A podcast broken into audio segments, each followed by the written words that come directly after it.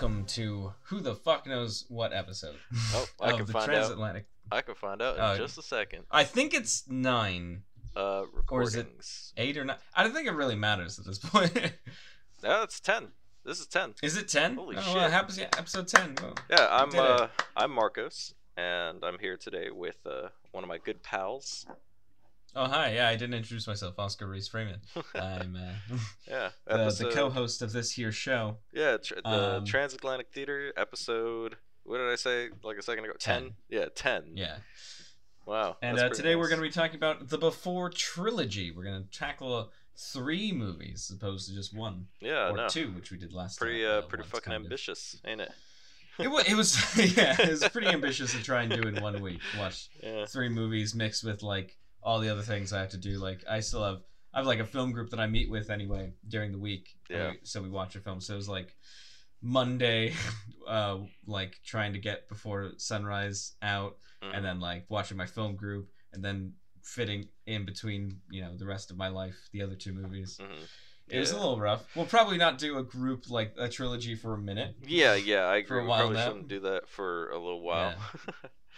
but just uh, it's yeah, it's rough. you really want but it's it's a it. trilogy that I when you, well, the second you said you hadn't seen it, I was like, Well, also, it. it Marcos was- Marcos has to see them. Yeah, yeah, yeah, and it was also relevant to kind of what we were talking about. Uh, I think a couple episodes ago, Yeah. we were discussing, Natural Um, dialogue. yeah, natural dialogue, or people just how how sometimes doing it wrong can make it seem boring, Mhm. and doing it right makes it very entertaining.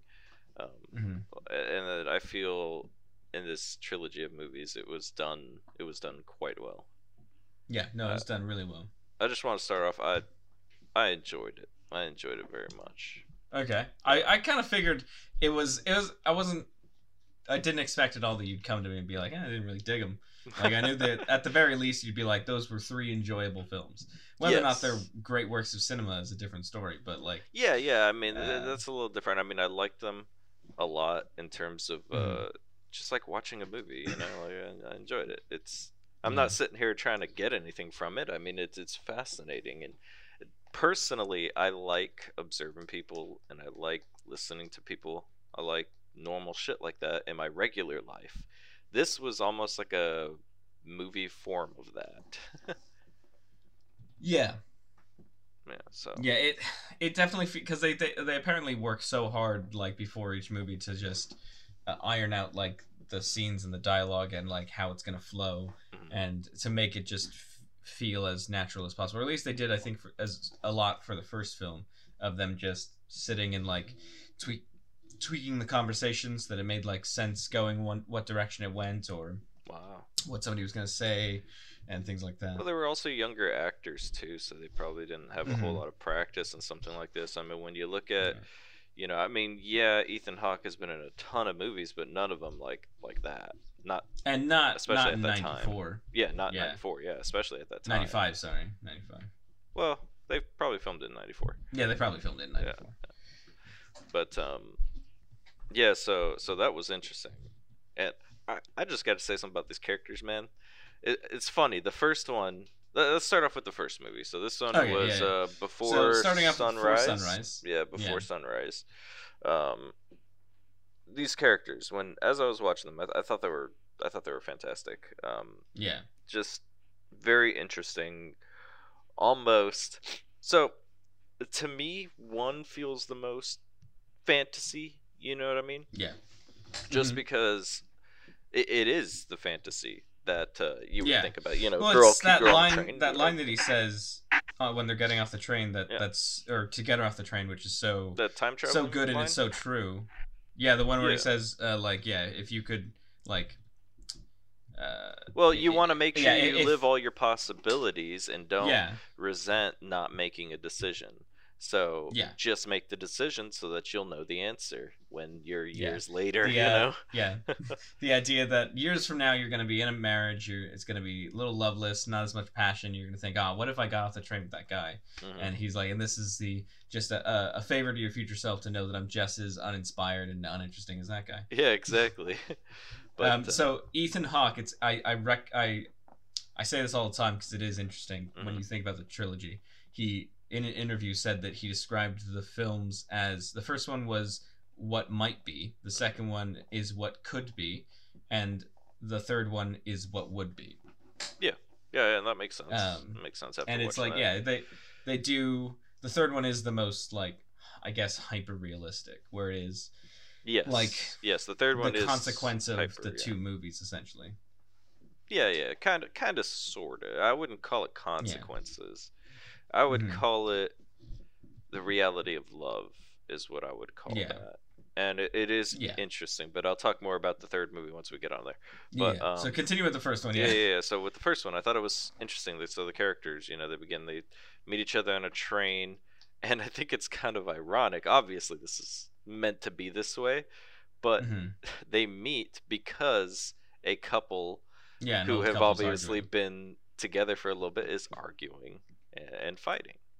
So it almost Yeah. leans into that whole idea of, you know, I believe there's an interview where that they say at, that the end of before midnight that that the reason that's the point of it is it's supposed to be that cyclical kind of thing. well, yeah, yeah, yeah, but I'm talking about the the couple on the train, the German couple who was arguing. yeah, but yeah, they're yeah. saying like that it's supposed to be cyclical in the sense that like Yeah, you their, see them. their relationship starts because an old couple couple bickering, but Mhm. their en- their their their story ends with them having a bicker. Yes, Reese, but I was gonna get to that in the third film. Okay, I'm still talking about the first one. but um, it's because of uh, what he says to her on the train too, that involving that Mhm. couple. I wonder if, you know, I mean, it's it's well written when you can think this about characters. I wonder if if Ethan Hawke's character, which is Jesse, um, was inspired to ask her that question because of that arguing German couple. I am curious. Uh, and really, it's not like obviously the character can't be inspired to do that. It's just good writing. Um, Mm-hmm. and that that's that's what I enjoy about this film is that though some parts seem kind of far fetched, it's so well written that you You know, the, I think the most far fetched part of the first film what is that the uh, Austrian dude who owns that bar just gave him a bottle of wine for free. oh I thought that was awesome. I mean I thought it was awesome. I, I I remember I watched far-fetched. when I was watching the trilogy. I Mhm. watched it with like my girlfriend and, and her roommate, yeah and I was literally like, you know, what this uh, trilogy never answers whether or not Jesse paid back that guy. oh yeah didn't answer that at all, but I'm sure he did. Um, I feel like maybe, yeah, he probably did. Yeah, because I mean, it's one of those where like he probably felt out of obligation of the best night of his life. yeah to exactly. Pay the guy money Dude for it. literally made money off of it. but uh, yeah, like That too, yeah. if, he, if he didn't do it within the next year, he definitely did it once he made shit tons of money off the book. yeah, he had to send some money, or maybe that second time when he visited in what was it, December, uh, that he went Yeah. there and stopped by to, to drop off some money. But um, Which I love that the the idea that like they both like he went and she didn't. Like it's just it's it is just so painfully tragic. oh, I think it's Well, that's the second one. We'll get into yeah, yeah, we'll get so- we'll get to that. So uh, yeah. yeah, so I really it's funny because I was thinking about these characters and I was thinking, man, I could be really good friends with Jesse's character, and I can easily fall in love with um, uh, Celine. They, these Yeah. characters were just so well well done and well I think they kind of flip for me. I think Well, in they the do first one I really don't like Jesse, um, and I think and and I really like Celine. But by the third one, I really don't like Celine, and I really like Jesse. Yeah, see, that's that's the thing though is uh, Yeah. it's very interesting because you see these people Mhm. go through this long term character development. I mean, Mm-hmm. you could have easily made this one fucking movie. To be honest, all three of them, you could have combined them and just make it a like. I think I think it would have. It, it, wouldn't be as impactful if it was one movie. No, that's very true. and even it, it wouldn't be impactful even if they had filmed them like within a few years of each other. The fact that it's 18 years of movie making, you really feel like you go along with the characters. Like we're- yeah, we're, yeah. in a lucky position where I found out about these films in 2013 when the when the third one when the third one came out. Yeah, So I I just somebody was like, ah, Before Midnight's pretty good. The other two are better, and I went, oh, the other two. So then I watched the first one, and I end the first one knowing that there's two more. Like Yeah. I, I know that at least there's more to the story.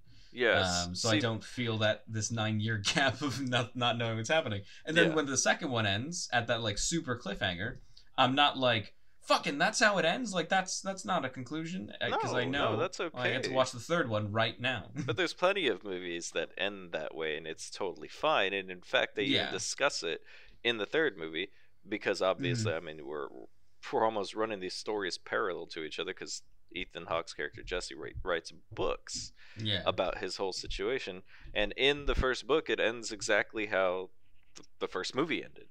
It's left, Mhm. you know, kind of ambiguous. Ambiguous, yeah. Like, did they meet? Uh, and then we find out, obviously, at the beginning of the second movie.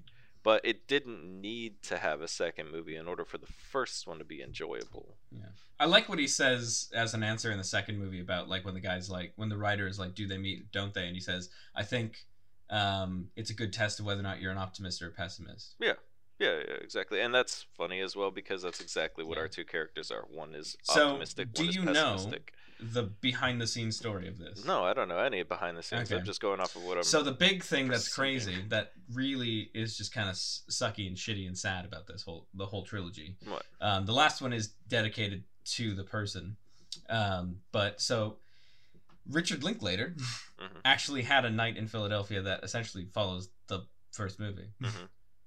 Like he was on a train with a pretty girl, Mhm. asked her to spend the night with him in Philadelphia. Mhm. Uh, they tried to keep in touch, but they lost touch with each other Mhm. and then he made a movie about it. And then he was kind of hoping that making a movie about it would, you know, make her do what she what Celine does in the second one, where Yeah. she'd go, "Oh, that I, that happened to me," Wish you and then like reach out again. Yeah. And they'd get in touch, but they didn't. And then he made the second movie, and then it was in 2010 or 2011, something like that, Mhm. where a friend of the girl, like Amy was her name, Mhm. uh, I think. I, I'm pretty sure. right? Yeah. She reached out and she was like, "Hey, I'm really sorry. I watched your movie, and I obviously my friend told me about the story, so I'm so I recognized it. Um, but uh, she died like a few months before the first movie even came out, like in a motorcycle accident. Whoa! Like a few months before the first one even came out. Before, yeah, it, she died in like a few months in, and she died in '94, I think. And this is after So, the like- second movie, huh? This is after after this. It was like they're working on the third one, and he finally found out that she died before he even made the first one. I wonder if that's. I wonder if he made like the third one super depressing or realistic because of it. Maybe. No, no, no, no. I, I don't think so. Honestly, um, I, Yeah. I'm pretty sure the story was already written if they were in the middle of filming. Mhm. But um, so anyway, back to the first movie. Uh, yeah, Yeah. I really, I really like these characters, and I think it is funny that. Uh, so we have our cynical, you know, young ideologist, um, who is Jesse. Yeah. uh, meets this young, really pretty French girl who is, you know, Mhm. feminist but struggles with the idea almost a little bit. She she has a Mhm. lot of contradicting feelings Yeah. about a lot of how she should be and who she is. And I think Yeah. it's it's a fascinating exploration into these people's night because you have one who claims as well, Jesse, who Uh huh. says he is sure of himself in most parts and is you know cynical in a lot of ways but at the same Yeah. time is also a hopeless romantic at, at the time because Yeah. he wants Well, this a- romantic yeah. night he wants to uh, have this magical night and he wants to think that they are going to see each other he's very optimistic and then we have you know celine who loves the romance and but is again just very she she feels differently about the romance in the beginning. I forget kind of how like I can't really think of a good way to describe it other than you know she is playing into it 100% and she probably feels like she is um like she believes this fantasy going into it in the first film. hmm So, uh, in terms of like overall rating, I love the first film. I Yeah. think it's fantastic. It gives me all the good vibes, uh, interesting conversations. They they go through the night, you know, and it's just it's, it's wonderful. I don't. I, I love that. I love how real it is at times. Like, Mhm. uh, for example, when they first get off the train and they're walking, and you know, because this this is what happens. well, this is this is what happens Yeah. in normal situations Yeah. you you talk the talk right and you're like oh yeah we should do this thing and the other person's like yeah we should and and this is the reality of people actually doing it and they're like oh Yeah. shit this is a little awkward isn't it like a, a little tiny bit because i don't know anything about you you don't know anything about me uh, we're just kind of I I guess we bought too far into our own fantasy on the train that now we're in the reality of it, and it's a little weird. And that is what happened when they were walking on that bridge and they talked to those weird German actors. hey, whoa. Dude, those guys were Whoa. weird, man. Whoa. what? How fucking dare you? what? They're Austrian. oh, sorry, Austrian. They were speaking German. My bad. Yeah, because they speak German in Well, that, that's why I said German. Yeah. Uh, that was my apology. Yeah, they were in uh, Vienna. yeah, Yeah, they're in Vienna. Yeah, yeah, they were in Vienna. Um, and I've always I've wanted to visit Vienna so many times. And yeah, you've told me about because that. of this movie Uh-huh. and a, a different movie, uh, like a 1950s noir film Oh, called nice. The Third Man. I don't know if you've seen that. I haven't seen any noir films. Recently. Which also has a oh yeah you did say that. it also has uh, the Third Man also has a really good scene on that Ferris wheel. It's a very famous Oh. Ferris wheel. okay, Yeah. kind of like that one. Except in- it's Orson Welles and uh, him giving a fucking line about, you know, basically how much you how much money it takes to to not give a shit about how many lives you take. Oh, well, It's a good movie. yeah, but uh, yes, I, I I like that part. How it was really like, oh yeah, that's probably exactly what would happen. You know, it doesn't feel like fantasy. That feels Yeah. real. and Yeah, then of course did, they go from there. really real. You know what Yeah. I was actually looking forward to in the first movie? Mhm. I was like, oh, cool. Do they actually go to the play and go see this weird fucking Austrian play? It sounds weird as hell. That's what I was thinking about the whole movie, and I was like, oh wait, no, they never went. Okay. I was watching with again my, my roommate who's who is German, Mhm. and he was like when they were describing the weird play, he just went, "Yep, that's a standard Austrian play." Yeah, Yeah, they're just weird like that. it's just you know uh, Talking kind about a cow, anthropomorphic cow who fucking smokes cigarettes and shit, and they're trying. I'll be I'll be steal 100 the percent honest. I've seen Before Sunrise uh, at least a dozen times, and I Oh, can't really? tell you what their play's about. Oh, yeah. I mean, it's, it's not something that retains in my mind. so from I that movie. remember the name of the not the name, but I remember like the, Yeah. the premise or, or kind of like the name. It's called stealing just stealing somebody's cow's horns is what it's called. yeah. And then that's when the other dude with the glasses like, "Yes, I'm the cow." it's like, what? yeah, it was weird. I just like the line where he's like, uh, "Excuse me, do you speak English?" He's like, "Yes, Speak but do you German, speak for a change?" yeah, I thought that was funny. T- that felt like a really Yeah. real line as well. Like I feel Yeah. like Oh, fucking people- yeah. Yeah. yeah. It is. It really is. Yeah, I was like that. That's honestly a little passive aggressive, but still kind of funny. Can I go on an odd tangent very quickly? yeah, go right ahead. That's what the like, podcast languages? is for, man. Yeah. You know what? Uh, so going to England, the, Uh-huh. the weirdest thing about being in England is all the signs are in English. Okay. Now that sounds odd to say, except you have to think. I grew up. We grew up Mhm, in Southern California, so all the signs are in English and Spanish. mm, mm. And then I got here to Wales, and all the signs are in English and Welsh. So I got to whenever I go to England, I'm always like confused that the signs are only in one language. really, they're only in one language. Yeah, yeah, because it's always just English. Oh. It's England. Yeah. but they don't like care that there's other people who know other languages, who may It's not know im- English. Imperia Britannicum. Oh. Okay then. But uh, yeah, that is that is interesting though. Um, what about yeah, it, it's just it just strikes me off off guard. But yeah, no, and but uh, just that whole like uh stereotype of like oh they don't speak and or like where yeah, she they don't speak any uh, she like makes yeah. fun of him being an American who probably doesn't speak any other languages, Yeah, and then he has that line about that's it's just so relatable for me. Like when when I first got to Paris, not to Paris, but to to France, mhm, and like for the first time I'd ever been to Fr- France, and I you know, I'd been studying French for like years at this point, and you know I got to the uh, standing in the counter at like a restaurant to just get like a like a sandwich, mhm. and I got to the counter and I just like immediately just defaulted to English because you just get so like nervous, yeah, yeah. Even though in your head you're like practicing, they're like okay you gotta say that, and then you get okay yeah yeah, yeah. Oh, and like, then they'll, yeah. they'll probably say this, and then you yeah, yeah okay okay well, that's like what Ethan Hawke, you're, you're mentioning, like just like from the movie. Yeah, the, his like line in the car where Yeah, he's saying like "On billet s'il vous plaît," and then they're like, he's like, "Oh, I got it, I I got need it in my ticket. head." Like, I'll say uh, this: Yeah. uh, "Ticket to uh, uh to to to Marseille, uh, please." Uh. yeah. just completely loses it. Oh man.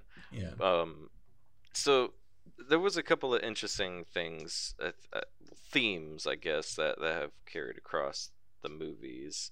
Um, yeah. one of I which don't know what Oh, sorry, Celine's theme is. I was trying to think of that today. I don't know what Celine's theme across the movies are because Celine's theme, the obvious one for her, for Jesse Yeah. is fatherhood. fatherhood. Yeah, because in the Yeah, first one, he mentions that he's afraid to become a father because he'd like to die knowing that he thinks he'd be good at something than to become a father and find out he's actually crap at it. Oh, and then wow, the second one, he mentions, you know, he he doesn't love his wife anymore, but every time he thinks about that, he looks across and sees his kid eating cereal, and he thinks, I would I would go through hell Mm. to have every moment of his life that. Mhm. be a part of mine which then of course is what he loses when he gives up when he gives up that life to go with Celine and then the third one is him kind of grappling with the fact that he has just forfeited the right to uh to to the life of his son that you know means so much to him. Again how much it meant to him even in the first one. You, you have to think that the first one for only four in the character's life four years after he's saying that he became a father. Mhm. so he that's probably still like such a big part of his mental ethos. Yeah, yeah, and then is, yeah. you know, and then he's just struggled with that essentially all three movies of I'm I'm worried about becoming a dad, and the second one is I am a dad now, and that comes with so many responsibilities, and the third one is it does come with a lot of responsibility, but I also still have a responsibility to myself to Mhm. to still live a good life, and he's given up that life to uh, he's not he's given up his son to have some of that that to live his own life properly Yeah, yeah. Um, and that's difficult for him It is. it is. But what I was talking less about uh, specific themes for each individual character, more like themes Yeah. over the movies. Uh, like, for example, plot points that they keep, not plot points, but um, ideas that they keep coming back to in terms of our characters' perspectives. Because uh, the, these movies love to try to tell us what our characters' perspective on things are. When you have uh, characters like Celine, it's an overwhelming amount of just like word vomit of her anxieties. oh she just fucking words on it all the time. Well, she see the thing is that she's not that bad in the first movie, and it's almost like you really do see that the impact of this night in Vienna had on the rest of her life yeah. because now her anxiety is much higher, and she's she's uh, she explains in the second film she feels so uh, numb, like she's been uh, Yeah. you know beside herself or not beside herself, but um, what is it? Uh, God, I Like can't think of the word. Like just kind of. Yeah, like hollow, but it's more like uh, settling. It's like she's just settling through things, and she's uh, just letting things go and she doesn't feel that that same passion that she once felt and then she's reminded of it by reading his books and it, it almost makes her feel pain because like in the third movie when the old lady was talking about um uh losing her husband.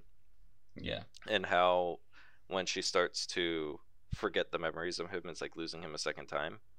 Yeah. It kind of reminds me of that because her her whole speech is is my favorite part of the third film. The old ladies? I, I, I It yeah, I was when because as I said as I said to you before the podcast started, unfortunately I didn't finish rewatching the third one, but I have seen it Mhm. before, Mhm.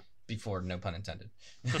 um, and I was like li- the entire time I was watching it, I was like, I really hope I have time to get to that old lady's speech because it's still like just my favorite part of the film, especially considering her speech is essentially like it, it's kind of uh, what I think the third movie um, really spends a lot of time focusing on in terms of theme, which is we all have these grand ideas of what love is, Mhm. of what like you know oh that whole uh, dinner table of or every- lunch Yeah, conversation yeah. Uh, yeah, and of, of them being like, oh, I don't think people can sp- stay with each other for this long, and I think you know eventually we're gonna break up, and we need to uh, understand that, and we need to chase this and chase that, and then you just have this old lady just go, yeah, but when you when you get to my age, and you've s- s- experienced your life with another person, mhm, and you know that you've experienced your life with that other person, and then they're gone, mhm, it just it it means more.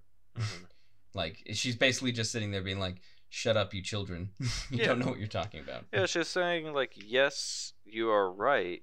Our life is fleeting, but Mhm. That's what makes these experiences with other people mean so much more. Yeah. And so therefore you don't have Like sunrise to... and sunset. Ha ha ha. yeah, ha, yeah, ha, yeah, ha. exactly. Was- like when she said that, I was like, "Look to camera. Where's the look to camera?" it looks right into the audience. She's like, "Do you get it?" Do you get it? Sunrise. But uh, um, yeah, yeah, yeah. So the thing I was going to talk about was they, they keep coming back Mhm. to this weird idea of um, masculine, feminine. You know Yeah. what I mean? Like they talk Yeah. about it in all three films. they and do, yeah. I feel like by the time I get to the third film, I just don't care anymore. like, I, I've kind of heard your perspectives on it, everybody, yeah. and I think it's Which just kind of a silly thing they to keep have- talking about. I think the third one stands out as a little bit of an odd one because of the fact that it's not just the two of them. Mhm. They're like half the movie is is them uh, doing other things. Like there's still the long stint of them in the car, but then you have the dinner table scene. You have them like just chatting with their friends, like in the backyard, in the kitchen, blah blah blah. Mhm. Um, and so, unlike the other ones where it's just the two of them kind of chatting for for an hour or so, um, it is a little bit more of other people. And I think, even though it it makes it feel a little odd, and I'd say it in a weird way, it's one of the, the weaker point of the film Well, I like having the it other just people. feels out of place. But at the same time, you couldn't do a third film just of them walking through some European town Yeah, and and, t- and chatting. Like at some point, it's like, okay, well, we've seen this two other times. yeah, yeah. Um, like the first one, it's like, oh, they're gonna do the thing again, and the third one, it's like, okay, well, at least we got some of them just uh like chatting to other people. But the third one really hits home with the long shots. the long shots. What do you mean? yeah, like the just uncut takes. Because the second one oh, has yeah, you're right. has a lot of them of them like doing stuff, but there's like some obvious cuts in a lot of places. And the first one has a lot of cuts. Like the that- first one has a them. ton. I was actually gonna Yeah. mention that. I was gonna say so. The first one, obviously, we're not watching it in real time. Um, Mhm. this is this happens over the course of multiple hours. It's a whole day. Yeah. like a whole twenty four hours, I think. Um, Essentially, yeah, 'cause you yeah. Because we don't know what time they actually meet on the train, yeah. but uh, it could be Yeah. essentially twenty four but hours. it's likely like four o'clock to five o'clock. yeah, Because they mentioned something about things being closed kind of already when they get off the train. yeah, yeah, yeah. So Because like they're the- there's they're like oh there's museums but they're about to close which means Yeah, it's you're probably right, five or yeah. six. yeah, you're right. They did say that the the Austrian guys. Um, Yeah. but yeah, so I mean, they're they're together like many hours. It's not like just an hour and a Yeah. half. It's or whatever. definitely twelve or more. Yeah. So so there was a lot of cuts. There was a lot of things. Um, the Mhm. sex scene, which I didn't even realize they ended up having sex until the second movie. So I was like, Yeah, they- which they I think is sex. intentional. Yeah, kind of because then they they argue about it. It's, it becomes a talking point in in the yeah, movie. because the first one it's supposed to be up to your interpretation. Yeah, which I don't mind. Clearly, like the that. next morning she's not wearing her shirt that she was. I saw that she's too. just wearing yeah. like the top. She's wearing. So it's like, okay, well, was it hot? Like we, we don't know a reason why she could have taken it off. Well, they so could have had sex, they could have not. Titties, man. That's why. So, but yeah, essentially, it's up, it's it's up to your interpretation whether or not you think they slept together that night, and whether or not that means anything for the night or blah blah blah. I just thought she Uh, and then the second one, they cool. just kind of spell it out. Yeah, yeah. They, they, they talk about it in the second one, and it's so dramatic. But Yeah. uh, Which the the second one, I was like more confused because I was like, again, like you, I didn't even think that they had sex like in the first one. yeah, because she said that the they, second she one- didn't want to, and then he said Yeah. he thinks they should, but then he then he was like, oh wait, no, hold on, I, I shouldn't put But that line, like, her about yeah, it. the line that she uh that she says that I just is the reason I thought she wouldn't have. Mm. Um, but the line that she says where she's like, "No, I'm not. I'm not going to live out some American fantasy of meet a French girl, fuck her, Yeah. and then never see her again." yeah, I thought that was, I was like, "Yeah, that's that's that's the good reason to not." I'd say. I enjoyed all the American out some- French stuff. I thought that was funny. yeah, It was very entertaining. it was funny. Yeah. Yeah, but I got to say, I didn't much care for the. So like, it's fine when you first meet someone, and maybe the second time. You know, obviously these conversations happen Mhm. when you're talking about um, male and, and female perspectives and roles in society, Mhm. especially when you're young ideologists like they they were. You know? Yeah. Like, I'd say, uh, yeah. Go ahead, finish what you were gonna say. but uh, like I said, I feel like it gets tiring by the third movie. It's like you guys should already Yeah. know each other's ideas and perspectives. What's the whole point in having this conversation again besides to argue about Hmm. something dumb? you know. Yeah. So, and But- to me, I just it felt a little forced by the third movie. Like, why is the director or the writer still having this conversation? Is he trying? By the third movie, I felt like, are they trying to make a point about it to the audience? Mhm. That's what it felt like to me. By the third movie, like, if we're gonna hit this fucking dead horse again, like, I don't know if this was just I think the to be third one feels like the third one feels like they're they're doing the conversations about male roles, female roles, and it's like okay, we've heard this before, but I think a lot of it comes down to a lot of it's a lot of the discussion is before their fight, Mhm. and I think it's it's about how you know it, it's I think it's making fun of the first two films of these young kids having these grand ideas about the world Mhm. only to experience what real world is real world fights and real world problems like and all of that theory just goes out the window Mhm. like it's not it's not real it's not true it's just it's just what we like to talk about what we like to think about. We like to say oh well i think this and men only do this and women are like this. And then Well, she when it doubled comes down downs to on it in the third movie, though. what do you mean? She doubled downs on that uh that role of you know you gotta let men win sometimes. That's why the movie Oh, yeah. ends on that note. She lets him win in the end. But uh, the well, reasoning the I don't know reasoning is it's- she important. lets him win. Well the reasoning is important is what i'm gonna say but she Mhm. definitely does. And let me tell you why. She Mhm. immediately goes into that dumb uh bimbo voice yeah, and acting phase where she's like which is what she yeah. was making a point of to make fun of him that he liked and that's because that is the you know the picture of how women a woman should be. Yeah. And when she starts doing that they get better. Did you, so that because that movie ends on a on a high Mhm. note i mean it could have easily it ends ended- on a like i wouldn't say it's a high note but it's a they keep going like it's not it just it's not doesn't end with well they're being, like, making up they're- it's ending with Yeah, them they're making making up up. because she wouldn't do that if she wasn't trying to make up yeah Um, so I just, I honestly, I don't like that ending.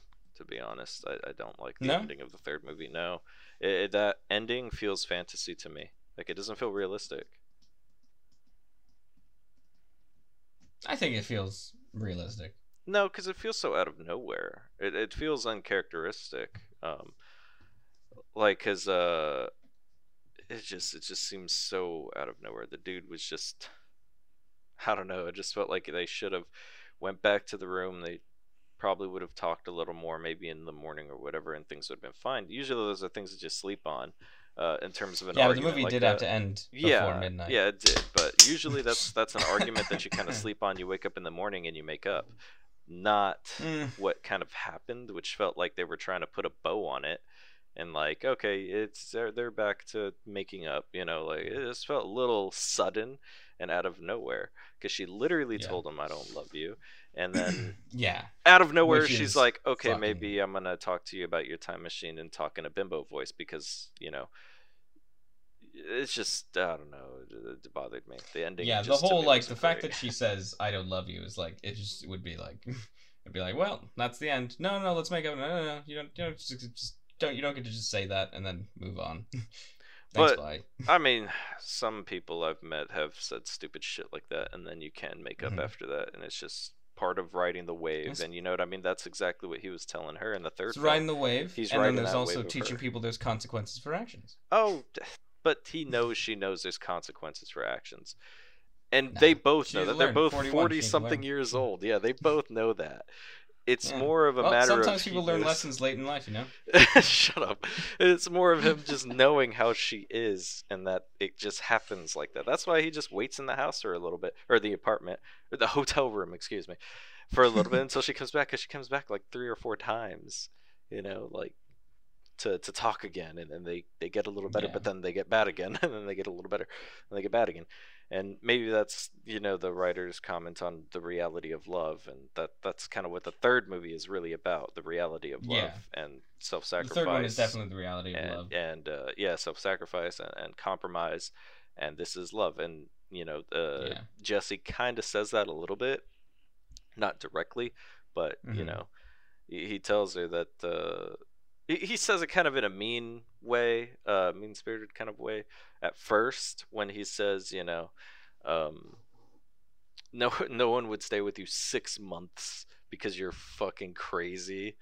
And then he says it again when they're at the table and he's trying to make up to her, telling her that, that this is love and I'm trying and, and like, you know, if if you can't see that then, you know, whatever, I'm I'm done. Mhm. and that's when she turns around and, and starts talking about the time machine and tries tries back. And maybe maybe Yeah. that's her realizing, but it feels a little I think too that's her realizing. for me. That's what I took it from it. Yeah, yeah. To me, it just Is feels her a being little like, he's got a point. Yeah, yeah, he does have a point. But um, but yeah, it just to me it just felt a little inorganic, I guess you could say. Yeah. But uh, okay, so I think the third one is the least organic feeling. The second one, I'd say, is the most. The second one has the most like organic conversations. Even though there's definitely uh, in the third one there is pretty organic conversation in terms of because of the long shots, you can see how they're just kind of they're they're making sure they're on the right track, mhm, um, but also realizing that they can go a little off track yeah, because it's just going to be a long shot. They can, and it, a real conversation would be messing up something you say and then correcting it or going, no, no, no. Uh, well, what I mean, well, y- you know, what I think is like, you know, kind of correcting yourself half halfway through the sentence. mhm, And I think a normal take would have been like, ah, that di- that take didn't work. Let's try that again. But mhm, because a the movie's trying to go for being very realistic, and b it's a long shot, so we've done this. We're ten minutes into the into the take. mhm, if you fuck this up, we got to restart 10 minutes ago. mhm, Um, so it's like, well, just trip over your words because that's what people do anyway. mhm. Yeah, I would actually disagree with that. I think the second film feels the least organic to me. Okay. So the first one, you know, it feels plenty awkward. These actors still feel Mhm. relatively new to their craft, um, and because of that, taking on such, th- you know, this ambitious kind of, Yeah. you know, be be organic kind of a deal, uh, Mhm. makes it feel very awkward at times. And I feel like that is a reality of when you're getting to know someone at first. Yeah. So seeing Also- that, feeling that, I felt, and then of course they they did quite well, you know Mm-hmm. for the actors. Um, so I liked that. I liked the silence. I like how they were slower when they were talking with each other in the first film than they were in the subsequent films. The second one, to me, obviously they're better actors. Come this time, they've had more experience and, and years, and they are literally just on top of each other in conversation. And at first, I, I you know I chalked it up to okay, yeah, they they haven't seen each other in a long time, and it's been a long overdue conversations that they are having but it just felt so immediate and so quick like there's this is clearly rehearsed you know in my opinion it Mhm. just felt way more um, it, felt too immediate it was going too fast for how normal people discuss things with each other I don't know, man. I talk pretty fast. yes but there are pauses there are breaks there's silence there was Mhm. almost none in that movie in the second one um, and also so one thing i do want to say about the second one that, that i did like is uh it, it- correct me if i'm wrong but that that one was in real time wasn't it Yeah. Yeah. Because he Um, only had about an hour and a half before he had to leave and Yeah, that movie no, was did, yeah, he an literally hour only an hour and a half. It wasn't even an hour and a half. it was hour like 20 an hour and minutes. No, it was like an hour and fifteen. well hour and 15 Which I mean, I know is kind of a pedantic correction, but it's a that's a short film. it, it was a very it's a short very yeah I, I i almost think i really enjoy it for that reason because so much happens in that hour and 15 To it, me- it does a lot in the time that it has. It, it does, uh, and I think it's because of that style that they did it in, where it was kind of like a real time type of a type of. Mm-hmm. i tried to find that cafe Oh, uh, really? i was in paris yeah i like i went to the shakespeare uh bookstore the Shakespeare and a real, Company. it's a real bookstore Yeah. yeah Yeah, um and i was like i just tried to follow the path that they did like yeah. from memory hmm um and i i did but i couldn't find it but i think that's just because you know it's editing a bit and oh Yeah. look here's a cafe and this this this Yeah, I mean, there was it there was depends on what locations you can get, not actually. yeah there was some there was some to. continuity errors actually that I Mm-hmm. noticed in the second film, but they definitely are trying to make it a you know uh, what was it? What did I just say? Um, real time type of a Yeah. type of a movie, and I, I thought that was really interesting, and I kind of liked that. They didn't return to I- it in the the other movie, the third movie. I also made the joke um, when when they're on the boat and they're like, "Oh, can it's hard to believe that one day Notre Dame will be gone." Oh yeah, I I just, know. looked, I just looked at like the people I was watching the movie with, and I was like, "Oh, if only there." Were, I'm really glad that there was never an event where Notre Dame burned down, so that I'd have to see that fucking quote on every person's Instagram for like fucking two months straight. yeah, like man. literally, the second Notre Dame was on fire, like every page I followed on Instagram was just that scene. Copying it's that crazy scene. to think that uh someday Notre Dame will be gone. I know, right? I thought that was funny too when I watched that. But Yeah. um, yeah, n- uh, the the second I film. feel like if somebody was like, did, we did a movie in New York City in like 1992, and we were like, crazy to think that one day the two towers will be gone. no, there there was actually there there is something that did that, but I forget what it was. Really? Yeah, yeah, I remember watching it. Um, I don't think they Is said it Home that. Alone 2? I don't think no, no, it wasn't Home Alone two, but I don't think they said the two towers. Because in Home Alone 2, he does go look at them and he's like, wow, aren't they crazy? Yeah, yeah. I don't think they said the two towers would be gone. I think there's something else they said, but I can't remember what, Yeah. what it was.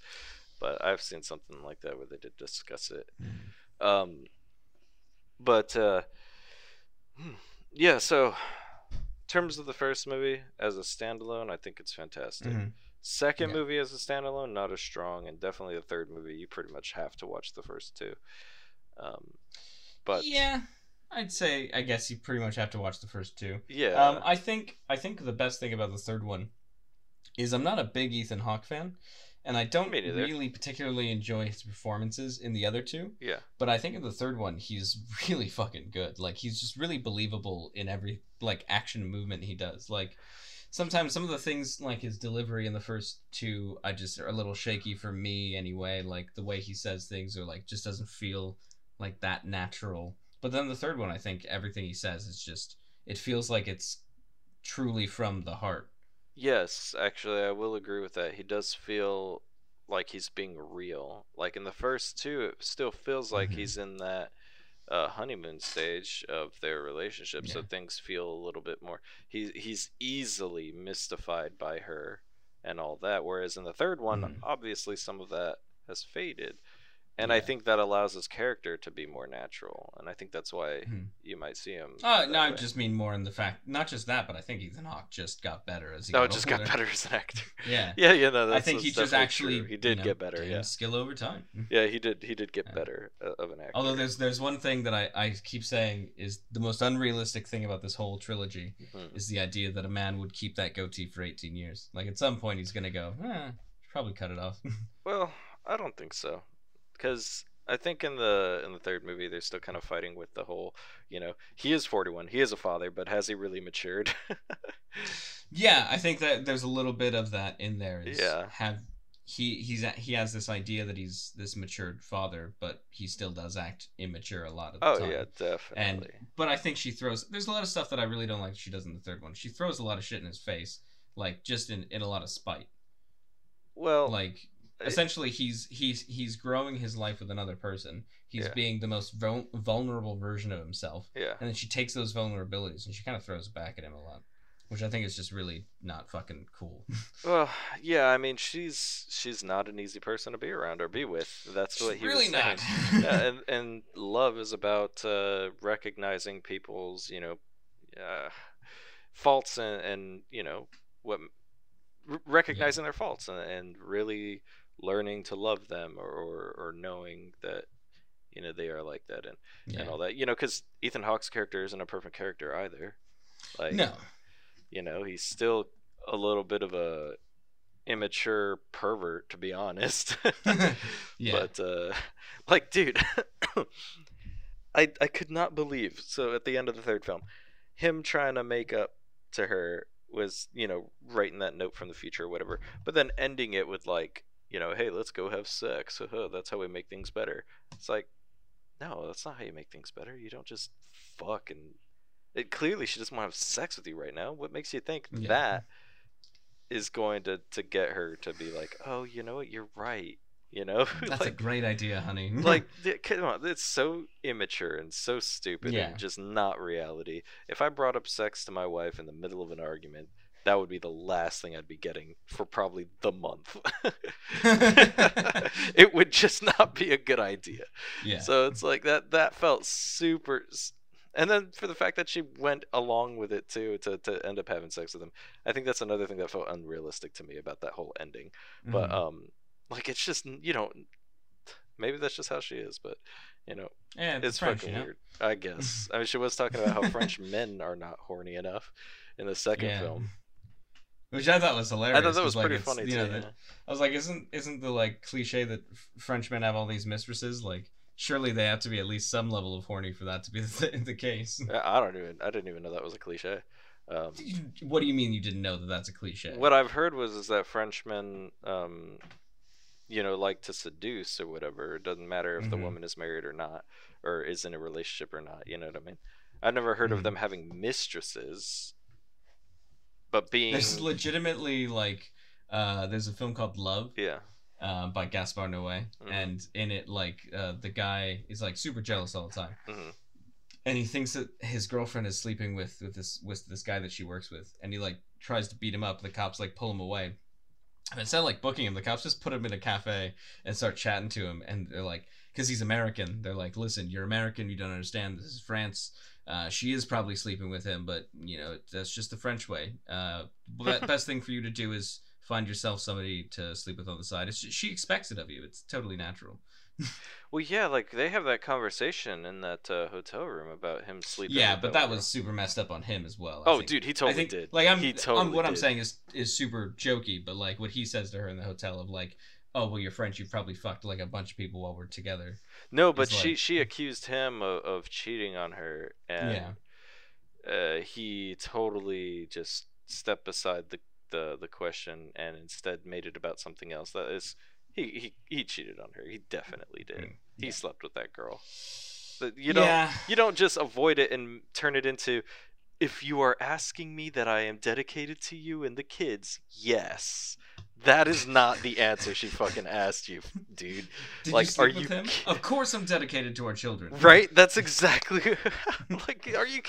Yeah. He's like, I love you. It's like that's not was what like, she's uh, asking. She's not asking if you love her or that Yeah. other girl. She's asking, did you fuck her? Because you could have sex without love, dude. That was like a. I love that. One of my favorite tweets uh, I've ever seen was when uh, Kevin, the whole Kevin Spacey thing first came out, um, and then he uh, he like tweeted, um, "The rumors are true. I am gay," Mhm. and then somebody uh, tweeted back saying. That's like stealing what you're what you tweeted right now is like stealing vegetables, and then somebody accuses you of a crime, and you say it is true. I am vegetarian. yeah, I know, right? Because what was it about him? Okay, well that's pretty like that's not what we're discussing. We're not discussing whether or not you're gay. We're discussing whether or not you sexually assaulted somebody. Yeah, he sexually assaulted that dude, right? Yeah, when he Yeah. was when he was a minor or something like that. Yeah, he was like 14. Yeah, that's like that's terrible. Yeah. Man, that makes me But I- sad. I 'cause just- I, I always I thought like that him. I like Kevin yeah. Spacey, man.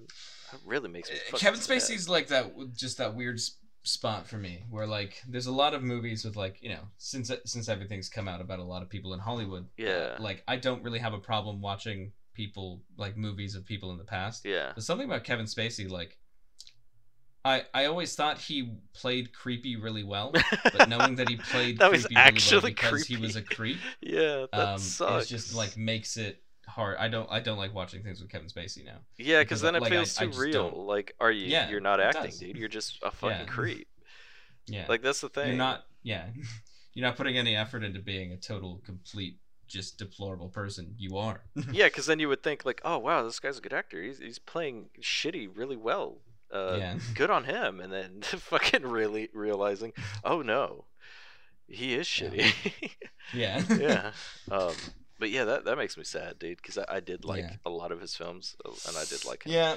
as a character in a lot of his films. But no, he's just not good.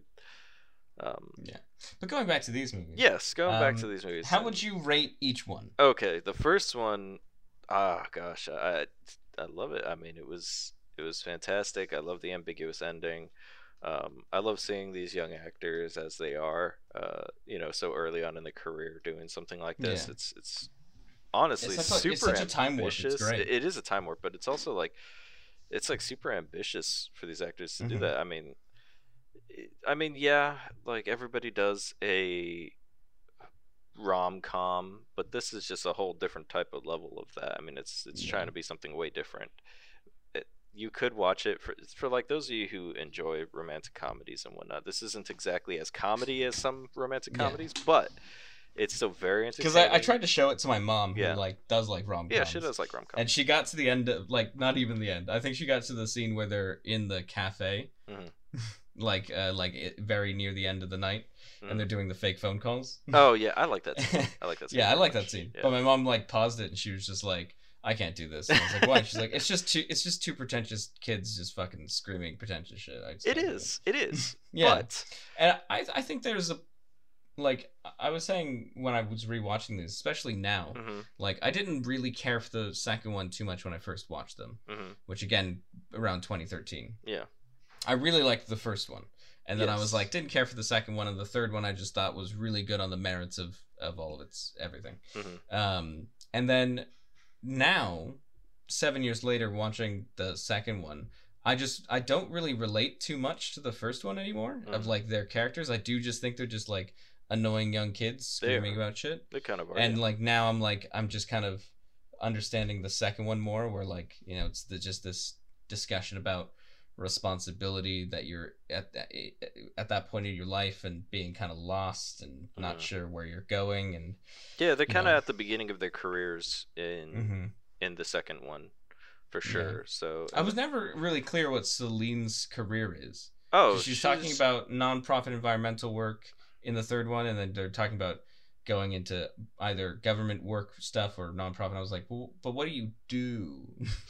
I think she really just um she uh, who are those like people who fucking god dude I don't know what the name of it is but you know she can work in government to fucking uh, get shit to be you know voted on or whatever So about whatever- lobbyists? yeah well no she's not a lobbyist because you have to don't you have to be like a lawyer or some shit to be a lobbyist i don't know actually uh, I think that's what it lobbyist. Well, I'm not 100% sure, but I know lobbyists are people in government who get paid by big business to uh, push certain laws or whatever. Um, and, and they just kind of speak to the politicians and, and line their pockets so that politicians can then vote on those things that, that they want them to do. But she, she's just like an environmentalist, activist, slash whatever the fuck she does at, at their jobs. I don't know 100%. Um, but yeah, I guess she writes up deals. You know, she could be, she could have a, uh, a what's called a, like a degree in in some type of law. You know what I mean? Uh, they don't Maybe, say yeah. explicitly, but or they they might. I don't know. I have to watch two again now. Damn it. but um, you know, fuck it. I got Wikipedia right here. Fucking. Ugh. Oh shit! Didn't mean to do that. Oh my god. what but it? sorry you didn't answer your like uh Oh yeah, um, what was it? What was it? What was I saying? scoring Oh, scoring. like what you That's yeah. right. That's right. That's right. Um, I, I really enjoyed it because I enjoy. Uh, so there's this thing called that's new relationship energy. It's kind of like uh, you know, uh, the, the honeymoon phase essentially. Mhm. I think watching that honeymoon phase is, is very fun. I like being in the honeymoon phase. I like the idea of making new relationships and watching people make these new relationships and connections is very enjoyable to me. Um, so for Yeah. me, I would rate this for something like that fairly high. I, I'd say it's probably one of my favorite romance movies, you know, ever. And I Mhm. don't have very many romance movies that I watch, so that's not exactly a hard list to get on. yeah but uh, I would say I give it probably about an eight. I think eight is a good score because I, I did very much enjoy it. Out of all of the films, the first one gave me the best feeling at the end of it. yeah the first one's just so hopeful Yeah, I mean, I loved the ending. It's, well, Reese, now, if you're a cynic, uh, y- it could be that they never met each other and that that was it. yeah but uh, that was the thing is I did yeah, Yeah. I'd say it's, it's just I feel like again I I no, I, I need to get the answer from my roommate. So I, I, I, I, did an experiment, hmm and that experiment was uh, my roommate Aaron. Uh, who I've mentioned. Oh shit! I shouldn't name drop people. Oh no, Um, it's a common white Ugh. person name. Holy shit, Aaron from Game Um, Grumps. yeah, Aaron from Game Grumps, bro, dude. I was. Uh, he no, but I, I, I was like, oh, have you ever watched before sunset or sunrise? And he's like, no, I've never heard that before. And I was like, you never heard of a before movie? And he was like, no. And I was like, cool. I'm gonna have you watch this one. There's only one. There's one movie. They made one movie, 95. That's it. and then I showed him before I had him watch Before Sunrise, and I had him tell me everything he thought about it and what he thought about the end. I just can't remember what he said at the end because basically, I just I was just really excited to be like, "There's more." But yeah, and then I was like, because I wanted to just incubate this little situation that would have been 1995. Because Mhm. again, we're kind of spoiled, or you know, I discovered these films when the third one came out. You knew that there were three of them when you started watching them as well.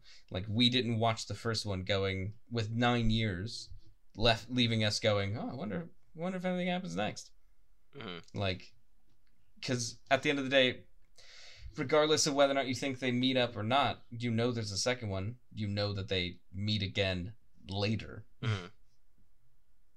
they kind of have to Yeah. Yeah. so but yeah uh, I, I i like the first one and I, I i felt like they would always meet maybe that's my optimisticness or maybe it's the fact that i knew that there were more movies I, I think it's your optimism, to be honest. Uh, I know you, Reese. You're a Mhm. hopeless romantic. You haven't gotten to the point where you're fucking, you know, like dead inside yet. So for the time being, give it time yeah, for the for the time being, I know you're still very much so. Because like I see a lot of Ethan Hawke's character in you. Mhm. I, I see you and Yeah. Jesse being very No, I- similar I people. Because you are a cynic a lot of the times. yeah i'm a, i'm an uber cynic and then yeah. you're like and then And then, you but ask you're still like hopeless basic romantic question about well. romance i just Yeah. become a marshmallow Exactly. So like I see a lot of uh, his character in you. So I Yeah. thought that was very. and i have very similar fears of being a good father Yeah, yeah, yeah, definitely. So I, I thought that was very interesting when I was watching this. I was like, oh, look at that. So it reminds me a lot of a guy I'd be friends with. yeah uh, maybe somebody i met when i was like i don't know 14 Mhm. and, and Celine, uh, in the first movie, definitely a girl I could fall in love with. The second and Yeah. third, I, I don't know so much.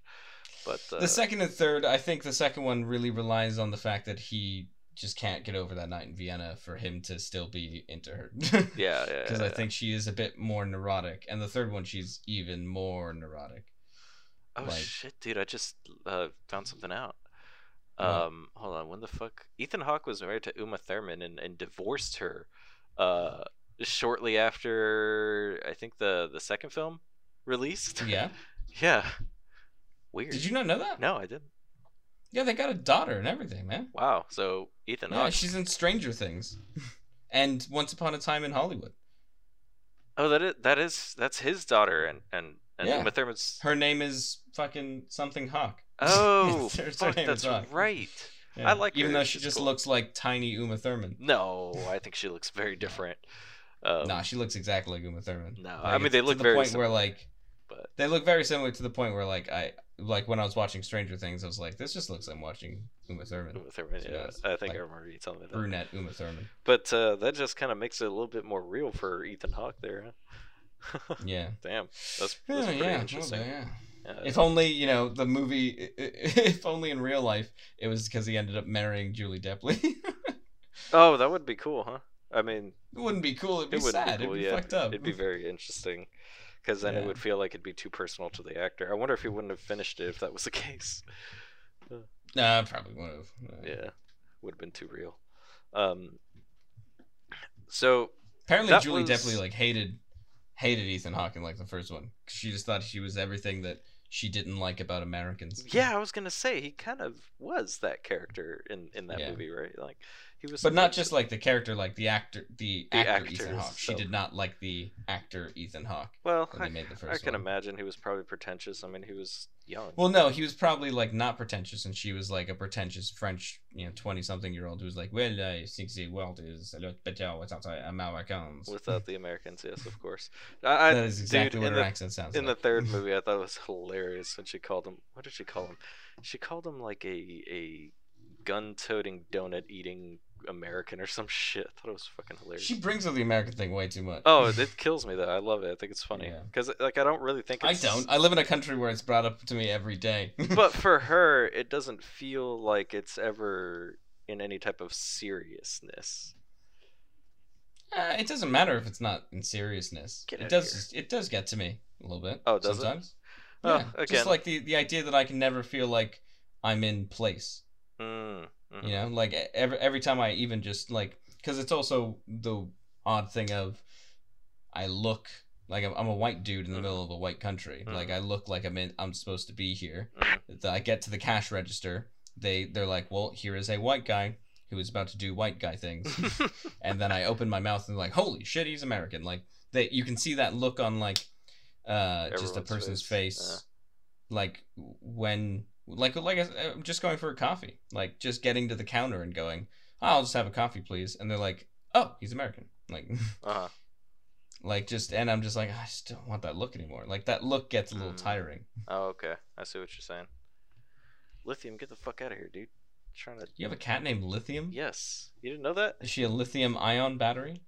Yeah, she's uh she's got a little. You know, she she plays the drums. What is that big freaking bass Yeah. drum? That's what she does. That's the. Energizer Bunny. Yeah. Yeah, but this is a cat, so. Did you name her Lithium in the hopes that she'd have like a lot of energy and she's just like No. No, not at all.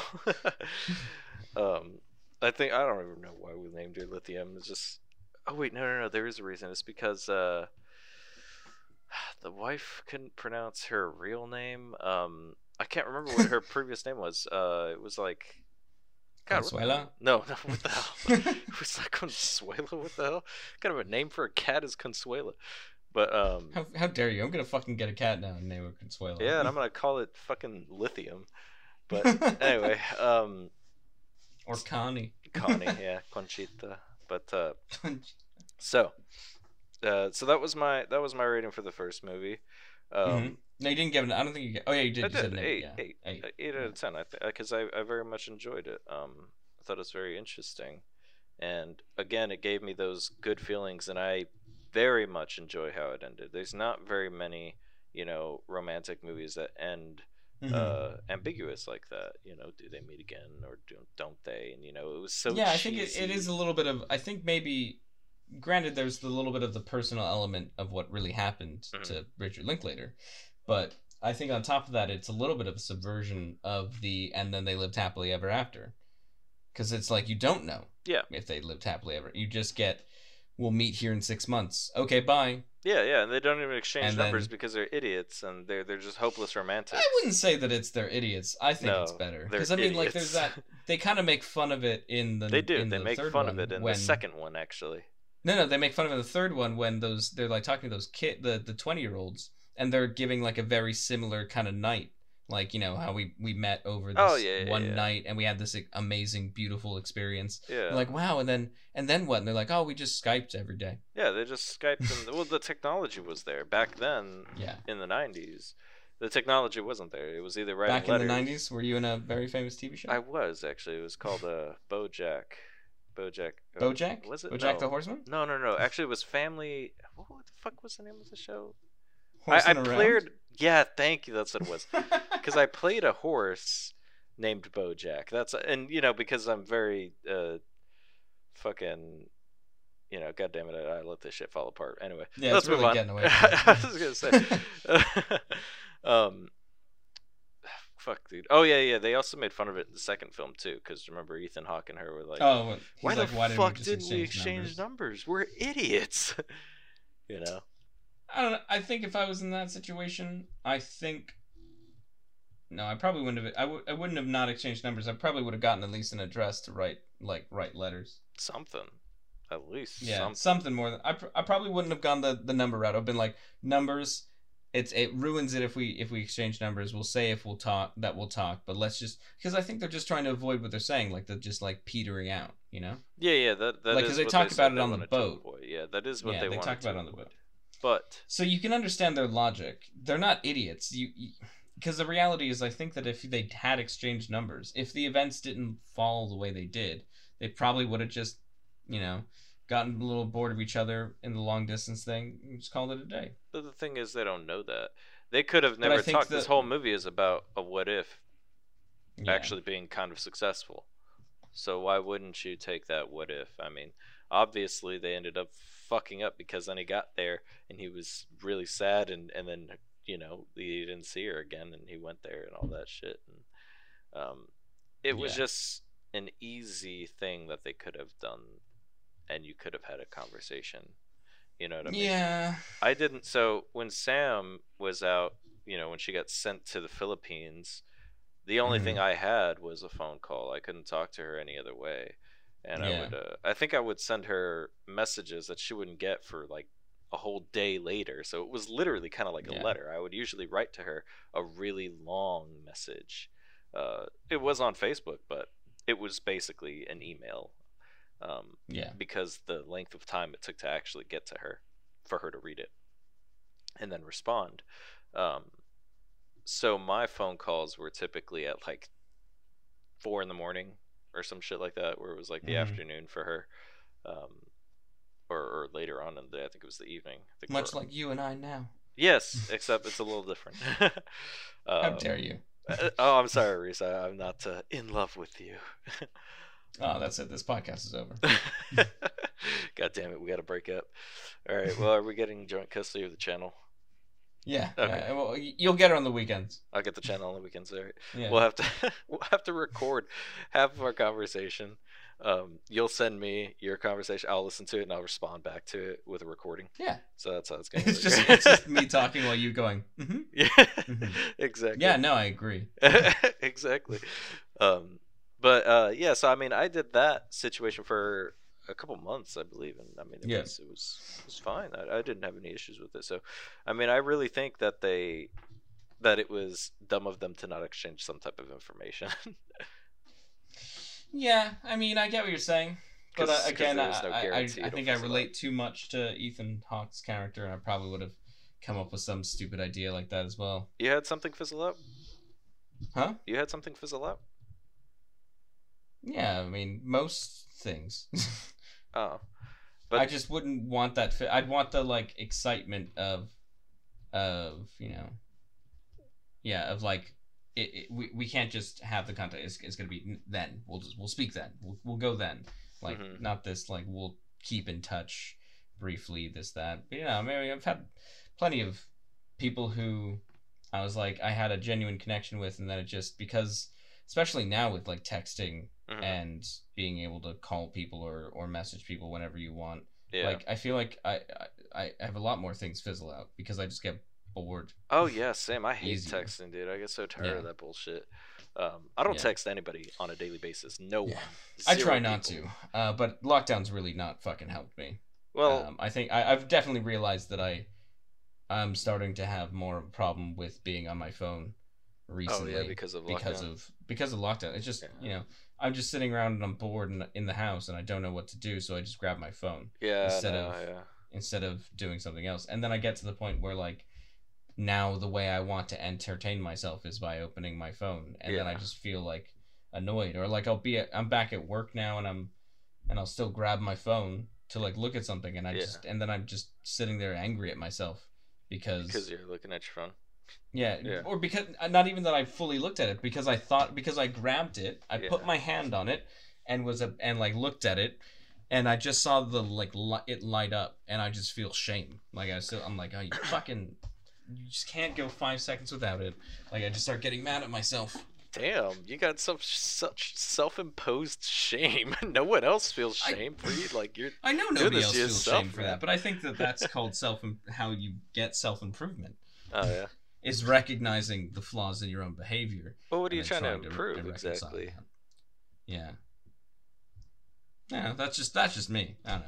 Well, I mean, what do you? What I you just trying to feel like there's a lot more- Like, I just that's the thing is in this in this time, Uh huh. it's not like I can just go out and chat to people, meet new people, do do this or do that. Yeah. yeah. It's there is no other option that there is no don't be on your phone yeah. because you should rather be in the moment because in the moment nothing's happening now. It's just yeah. Yeah. Yeah. we're we're just stuck indoors over So- here. Like, Oh, okay, so that's what it was. You you felt like you were um this I feel like I'm missing out constant on real screen time. Yeah, yeah, yeah. This constant screen time was causing you to miss out on real events that are happening in front of you. Yeah. Okay, and Yeah. you wanted it less than that because you want to live your life, not stare at a screen. Yeah. Yeah. No, that makes sense. That makes sense. I, for me, I just get bored of looking at my phone very easily and very quickly. Um, I prefer having. Uh, I guess really what I enjoy is that instant gratification of talking to somebody and hanging out with someone.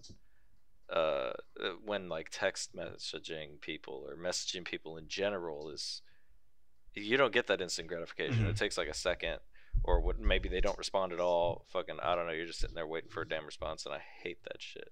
It kills Yeah. me, and it makes trying to make friends or, or start a new relationship very, very difficult for me and I, I struggle so hard with this right now eh, you know in today's society because it's it's the norm right now Yeah. like that's what people do now they don't go out with people uh, and hang out with them or, or set up a date or whatever um, without having to talk first via text message at least a fucking week you know Yeah. and I understand most people do that because of safety purposes, but at the same time, it's like just go to a public place. It's Yeah. fine. Yeah. no one's gonna kill you if you're. It's twelve o'clock and you're at like an Applebee's or some shit. but anyway, uh, that that's my Yeah. struggle with it all. Uh, that's why I Mhm. don't really. That's why I'm not in my phone much, just because I just can't uh, be the best person of myself on the phone. It just, just doesn't work like that with me. I can't do it. Uh, so that's another reason why I wanted to start the podcast. Actually, Yeah. I suck at messaging you, dude. Our friendship aware. dwindled to all but like barely hanging on there for a little bit. I think we went on like uh, m- like ten months at least without fucking messaging each other. Probably. at Yeah, least. Because I'm I'm I'm also just bad at messaging people. Me too. I'm Like, terrible this is- That's what I'm Th- saying. This is this is how I message people. I go, oh, I should message this person, Mhm.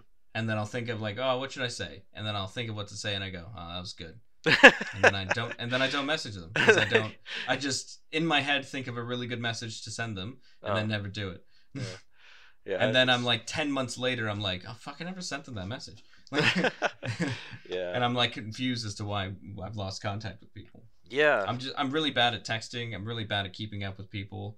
Like if I can say, "Hey, let's go meet up here," then it's a lot easier. I yeah, exactly. And I always explain to my wife this, uh, like about uh, guys. Like my wife will have friends on Twitter and all this shit. She'll have friends on like Yeah. all these other uh, media platforms or whatever that are part of whatever you know Mhm. community she's a part of.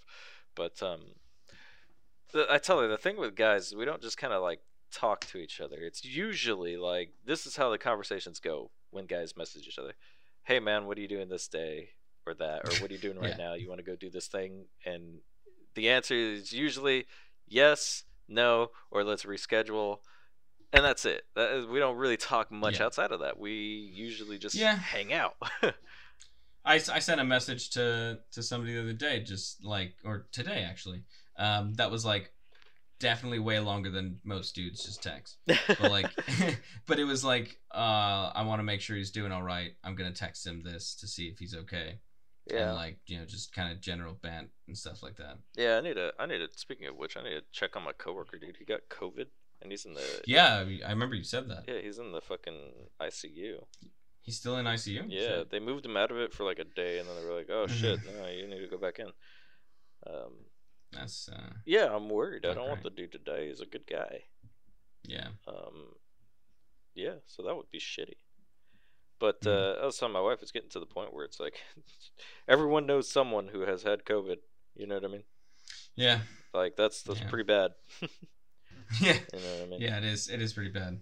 It's it's not great. I mean, over here, there's I'd say a little bit less of that, hmm um, because obviously things have been in just lockdown for so long. Like it's one of those where you hear people argue. People are like, "Oh, the numbers are so low. Why are we in lockdown?" It's like, well, the numbers are low because we've been inside for ten months. Yeah, yeah, it's because of Like, lockdown. That's yeah, it's- but at the same time, there's a lot of art. Yeah, it's it's just one of those super complicated situations that people like to paint as black and white, and it's really not black and white. but Reese, It's a lot of fucked up gray. but Reese, it is. Yeah? They're they're impeding on your freedoms, Reese.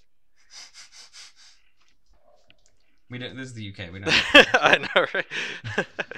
I, I just They tax that our that's- tea and our sugar, yeah. and uh, and then you know, and then we didn't have independence. I remember a couple of years ago, they it, Britain introduced a, new sugar tax. So things with real sugar instead of artificial sweetener have a tax on top of it.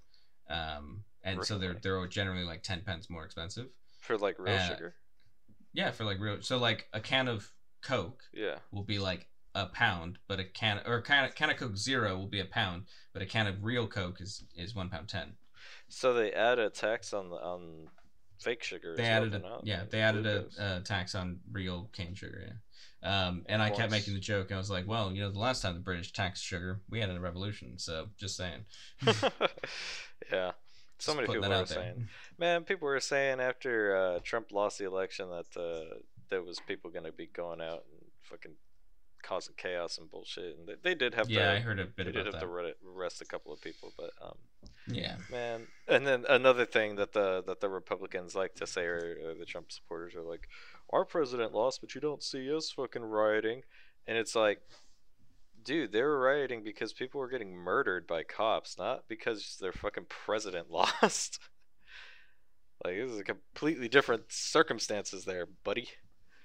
But uh, Yeah, there was a great thing that I saw. It was like showing the comparing the numbers of the amount of people who voted, yeah, the amount of votes that Biden got, but Yeah. the amount of votes that like Republican senators and Congress people got. yeah, and it was saying like these numbers are clear one that there isn't voter fraud and two that this election wasn't republican wasn't that georgia went blue but that republicans knew that trump was shit or that uh, you know we just had a good vote voter turnout this year, and like Yeah. people who didn't normally vote voted. yeah that's Um, true i like how we're, we're like we- did a really good job at the beginning of this episode just heading straight first into the movies oh yeah, yeah. and yeah. then we just asked like eh, now we're, we're doing the opposite we're sliding away Well, okay, so so Georgia just got certified, right? mm-hmm. This is after Yeah. a recount, yeah and we're still blue. So, I mean, the Yeah. writing right there is on the fucking wall, man. They just need to, It is He just wall, needs yeah. to fucking concede already because the longer he takes to. Uh, the thing is he doesn't need to concede until december when the electoral college votes happen Yes, but that, by that, not that I com- I do agree with some re- like I don't agree with Donald Trump, but I agree with some Senate Republican like senators and congressmen who were like, no, it's not done yet. The electoral votes still need to happen.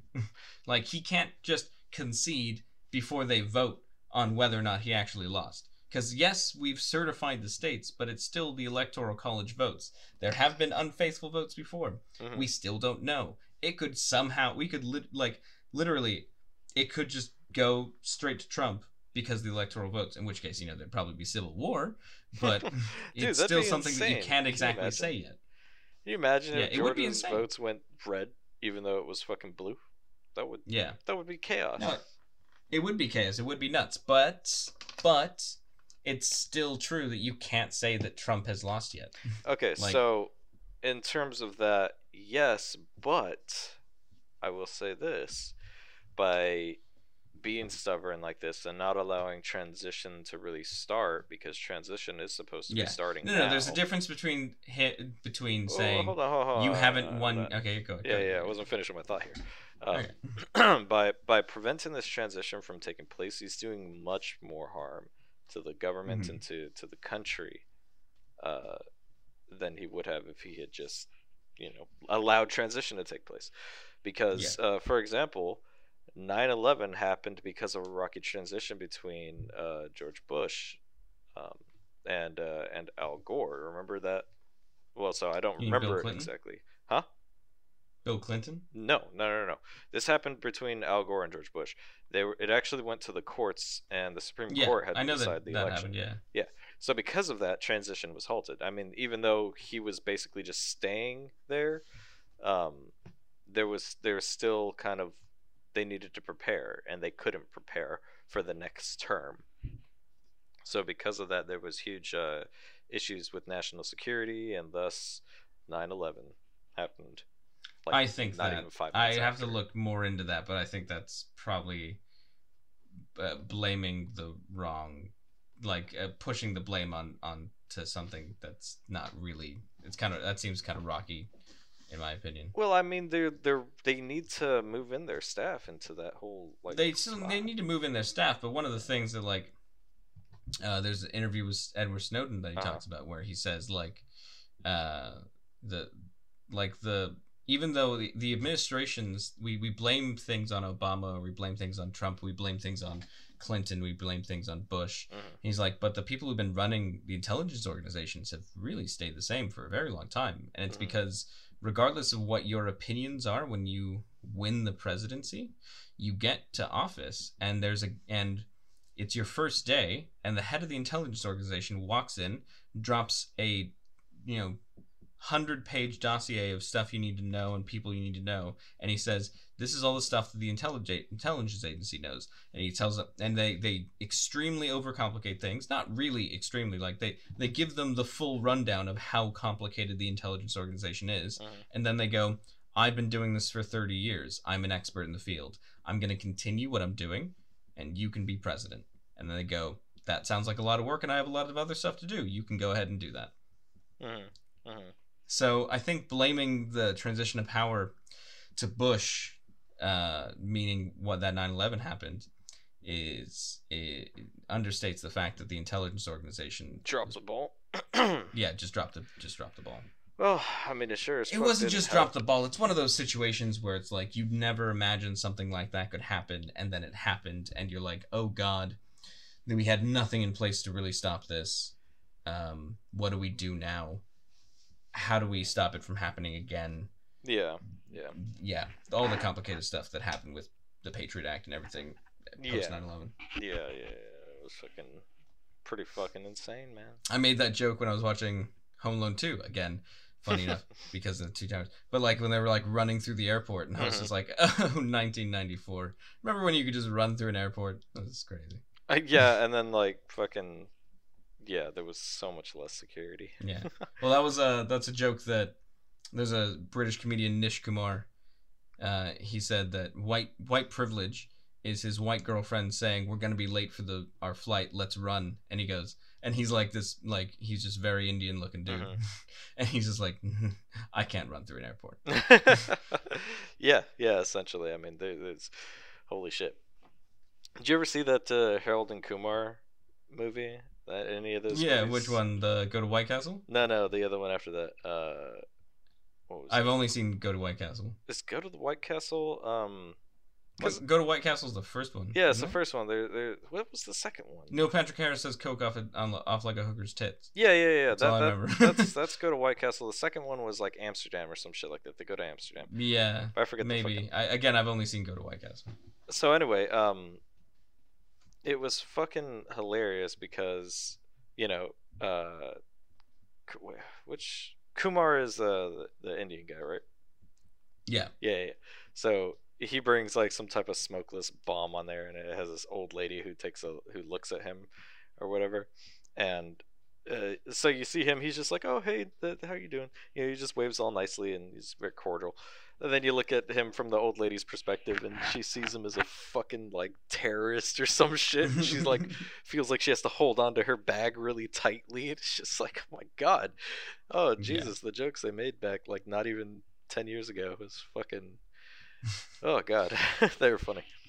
Do you want to hear something fucking stupid? Yeah. About over about Britain renaming shit because either copyright or they felt like they it just wouldn't connect to a British audience. So this one I kind of get because White Castle doesn't exist over here. So they renamed the Harold and Kumar first film. Really, what did they rename it to? but it's the dumbest name. It's Harold and Kumar get the munchies. Get the munchies. Yeah. What the fuck, dude? That's legitimately what the film was called. Like, I, I remember I was like talking to a friend and I was like, "Oh yeah, Harold and Kumar go to White Castle. It's a funny movie." And they're like, "I haven't seen that one. I've seen Harold and Kumar get the munchies." I was like, "I haven't seen that one. That's weird." And then they start we started explaining the plot of the film. Yeah, like, "No, this is the it's same movie." movie. And then I looked it up, and they changed the title of the film for Britain. And I'm a, I, the only thing I can think of is because White Castle isn't a thing here. yeah. I was like, well, congratulations, White Castle isn't a thing on the West Coast. We still fucking watched it. Yeah. Yeah. I mean, it's a place. It doesn't need to be a fucking like. Uh, uh, in Yeah. Texas, it's called Harold and Kumar Go to Whataburger. You know, like. Fucking, like you fucking in, care. in California, we named it Harold and Kumar Go to In and Out. Yeah. Dude, speaking of which, goddamn, I miss In and Out. I fucking miss it Oh. so much. They got a Shake Shack No. over here, but it's just not the same. Oh, do they? Yeah. Um, Yeah. they have something called a Steak and Shake over here, and uh, Mhm. they have something that's kind of like a. It's called Krystal. Apparently, it's like a White Castle. I, I don't know, but dude, Dude, we got a Tim Hortons here. It's great. I don't think I've been there before. It's a Canadian. Yeah, yeah, I know, I know what it is, but um, yeah, because I've heard about it from some of my Canadian YouTubers I watch. Uh, they are some car review guys, and uh, they went to Tim Hortons and a really tiny fucking three-wheeled vehicle, and it was hilarious. um, it was really funny, but uh, um, yeah, dude, I, I miss In and Out. It's been way too long. Yeah, it's been way too long. I, I, I, In and Out though was my last meal before I left. Yeah, I mean it has to be. That's usually how it is Yeah. for any Californian. Although I was so that. fucking hungover, I really couldn't. I really didn't enjoy it. I was like nearly throwing up everywhere. yeah, any Californian. My going away party. The last thing I really remember is is uh, our friend David just going like, "Hey, this bottle of rum that I have here, we're gonna finish this by the end of the night." And I was like, "Nah, man, I don't really feel like it." And then I woke up the next morning, uh, naked in a bed, um, and it, it, like, and I saw in uh, in the trash can was the empty bottle of rum. Jesus was like, Christ! well, I guess we did that. the hell were you naked for, man? Where did you get like hot? because Uh, I threw up all over myself.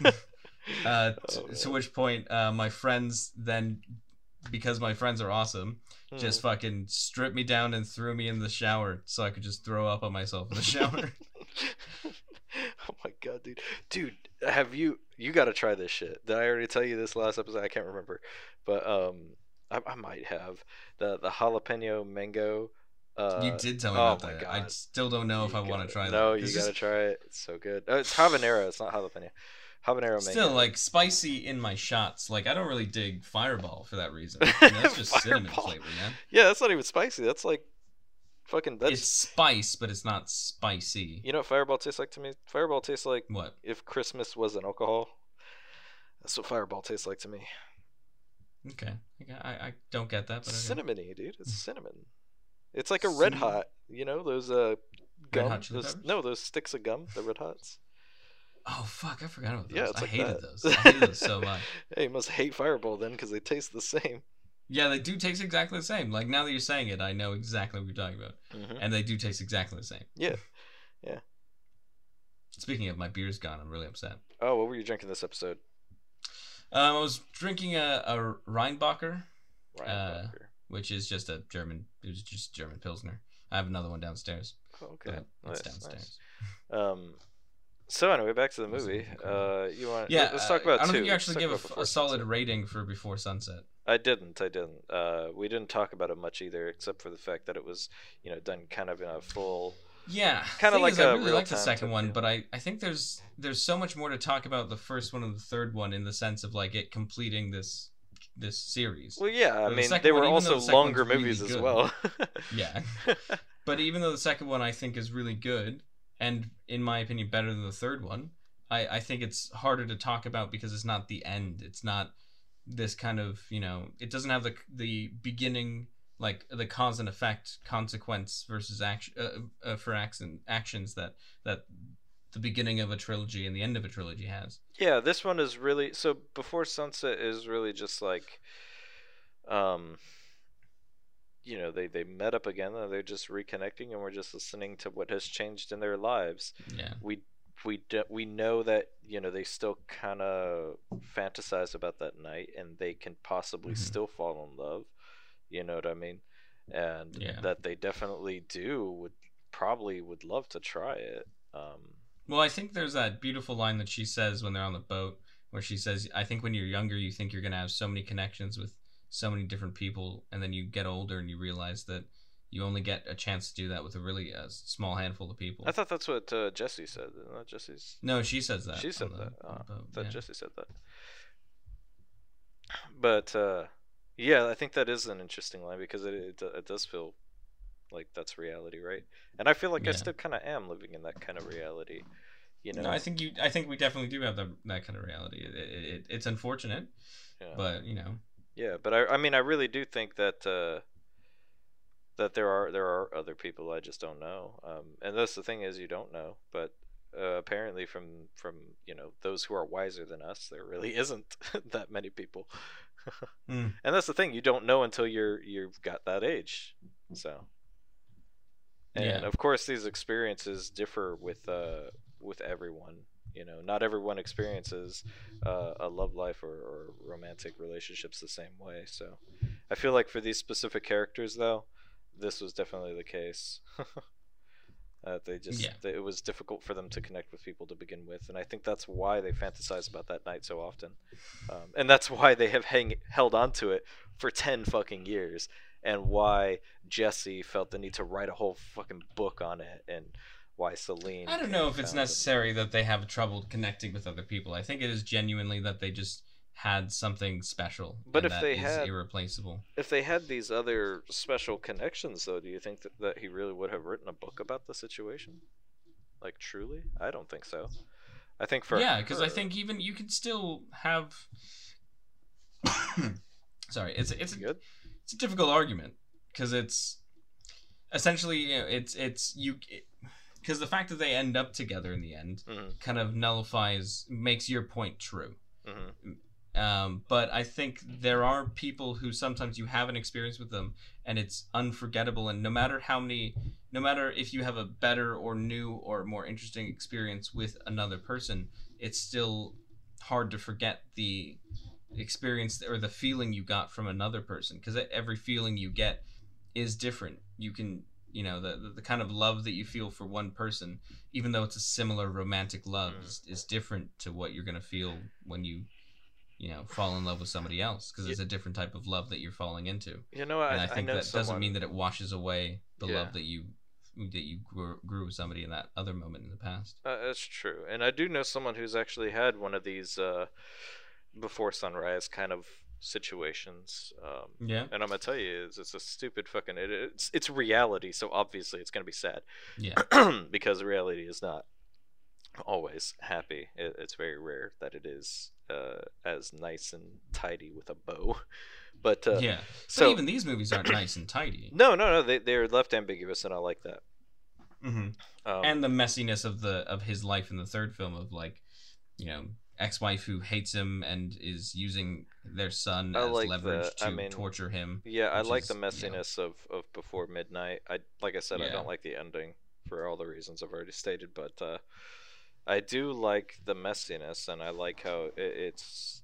It feels less fantasy. It feels more real. They're a little bit more real to each other as well. Like they're they're just kind of Mhm. kind of assholes to each other, but they still love each other. you know what Yeah. I mean? but anyway, so I know this friend. I'm not gonna mention any names because it's kind of a uh, personal story. Um, and she's not going to listen to this. I know she doesn't know, but uh, she probably will never listen to this uh, because I am not going to be her friend anymore for many reasons. Um, okay but uh, it's just she just kind of pissed me off. But anyway, um, so she went on this uh, date. Right, this was after a breakup, so kind of like Ethan Hawke's character Jesse. Um, meeting this uh, girl right after him and his girlfriend broke up. Well, she Mhm. went on this date with this guy, uh, like weeks, like just a few weeks, maybe even a singular week after breaking up with her longtime uh, boyfriend. Um, and they Yeah. went to Savannah, you know, Savannah, Georgia. yeah It's uh, yeah, it's a cool city by the beach.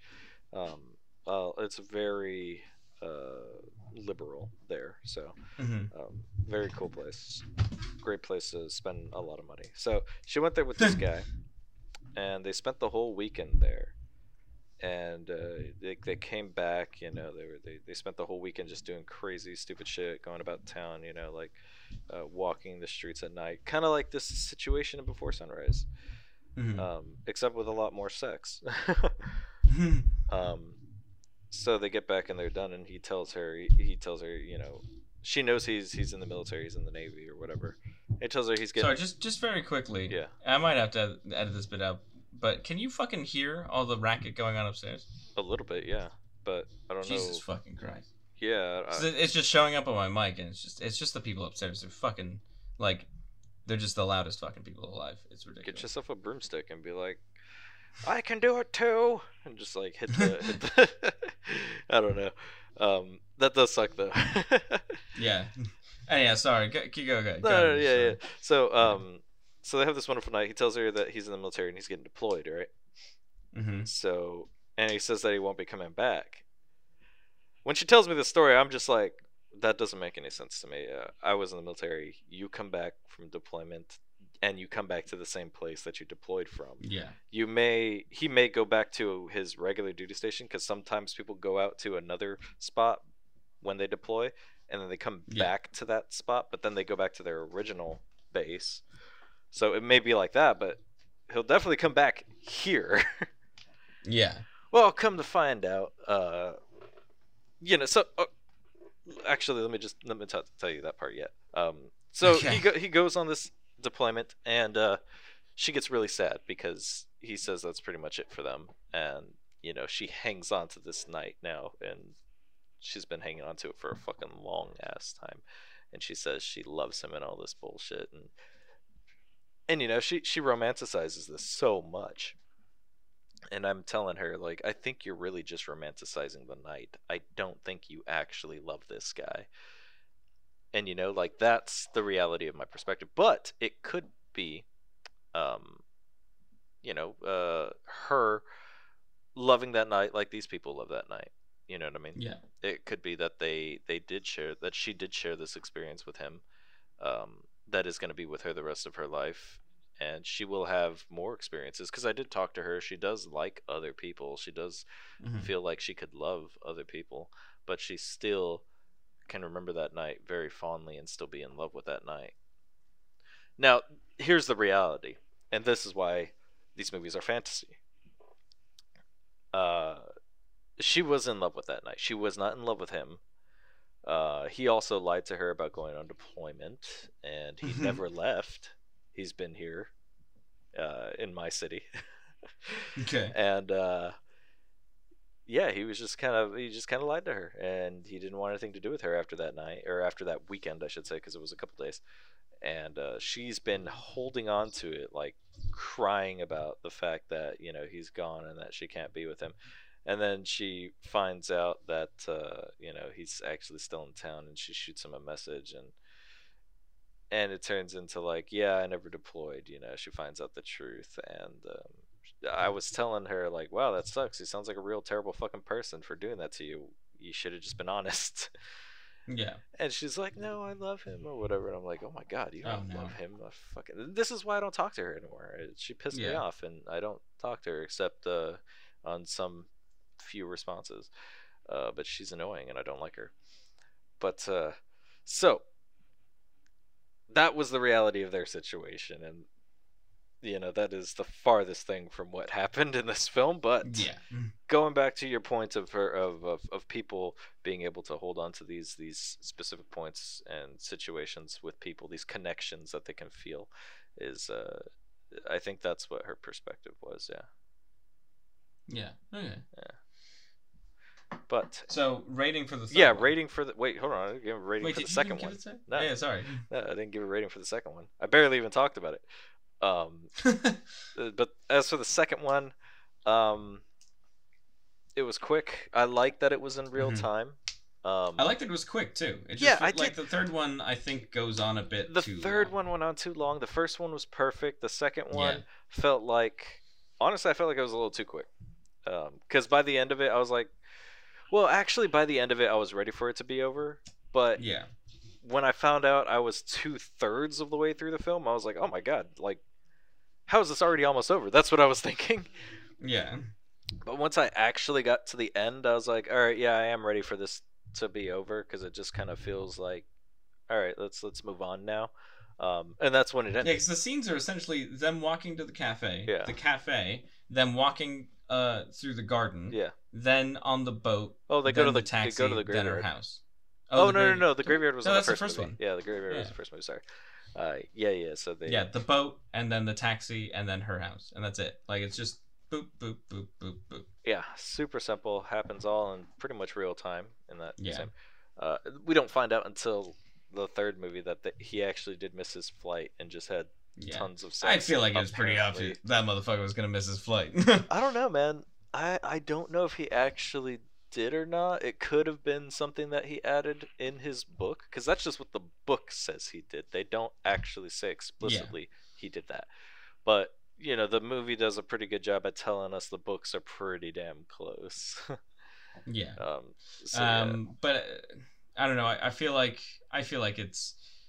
I don't know how much of the movie is trying to say that what we watched is essentially a fiction version, like his book, Mhm. and now we're watching. Rea- That's the thing is the second one acts like the first one was fiction. Now we're watching the reality. Uh, see, I was gonna the next bit. I was gonna but then say the that. third one does the same thing again. So Yes. it's like so was the second one real or fiction? Exactly. I was gonna say that actually about the Two third layers movie. of fiction.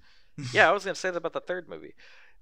Uh, is the third movie the reality? Because it is the most hyper realistic out of them all. Is the third movie the reality?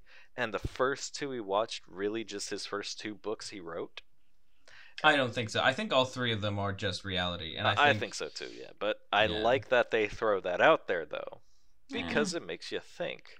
And I guess I like it when things make you think, man. I fucking hate it when things Yeah. are just easily spelled out when they tell you right off the bat. You know, that's also why I like the ambiguous endings and all that shit. Mhm. It's like I I like it when people invoke thought. It's like, yes, do that. I'm not a dumbass. We are, you know, we're sentient beings. We like to problem solve. It's in our fucking, you know, DNA. It's in our It's in our genes. dunna. Yeah, yeah dunna. but uh yeah, fucking so so I do I do like that that they throw that in there, the third one. But uh as for the second one, so the second one I I didn't like as much as the first one. Um so I'm gonna give this one a, a seven. Um it, it's still Okay. good. I mean, it feels like I should Yeah. it feels like I almost should give it an eight, but I don't want to because I don't like it as much as the first one. Okay. Um, but it was still good. I still enjoyed their conversations. I love hearing them talk and bicker. They make me laugh all the time just with their regular conversations. So it's entertaining to watch these people go on. And honestly, I watching 30 to 45 minutes of it, it felt like I only watched 15 to 20 minutes. So because it just felt so um, easy to watch and it felt so you know, I think because it was happening in real time, it didn't feel like it was moving slow.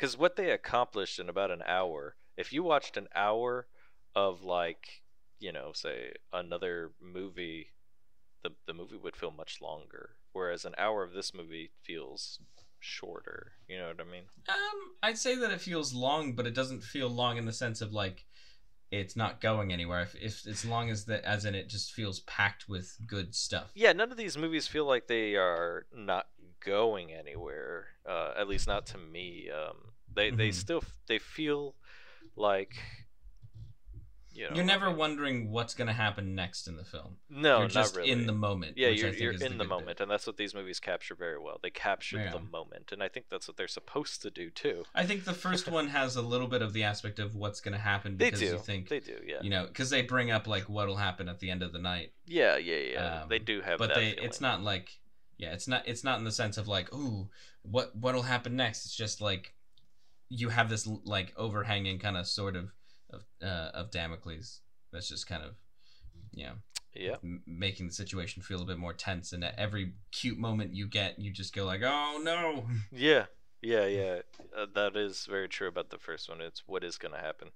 Um, and then before sunset doesn't really feel like that at all. It's it's very much Yeah. so in the moment, and you don't really think about what is going to happen. You're just like, oh, so he's they're they're, they're talking and they're meeting, and now they're doing Mhm. this, and now they're doing that, and it's entertaining and and kind of nice because now we're seeing our characters from the first film uh, actually meeting up again, and we get to hear a little bit more about the story, and then. Uh, but uh, like again, like I said, I don't think it's as good as the first one, just in terms of my enjoyment. Uh, but Yeah. I give it a seven. Um, as for Before Midnight, now this one was hyper realistic. Uh, you know, um, it was good, but it's not my favorite out of the three. And I think the thing that kills it for me the most is the end. I if the end was different, man, I would have given just it. shocked you didn't really like the end of the third one. Why? I just I felt like the end was pretty, like it just felt complete. It felt like like I said like a like a cycle, you know. But I didn't like that because this these movies aren't about being complete.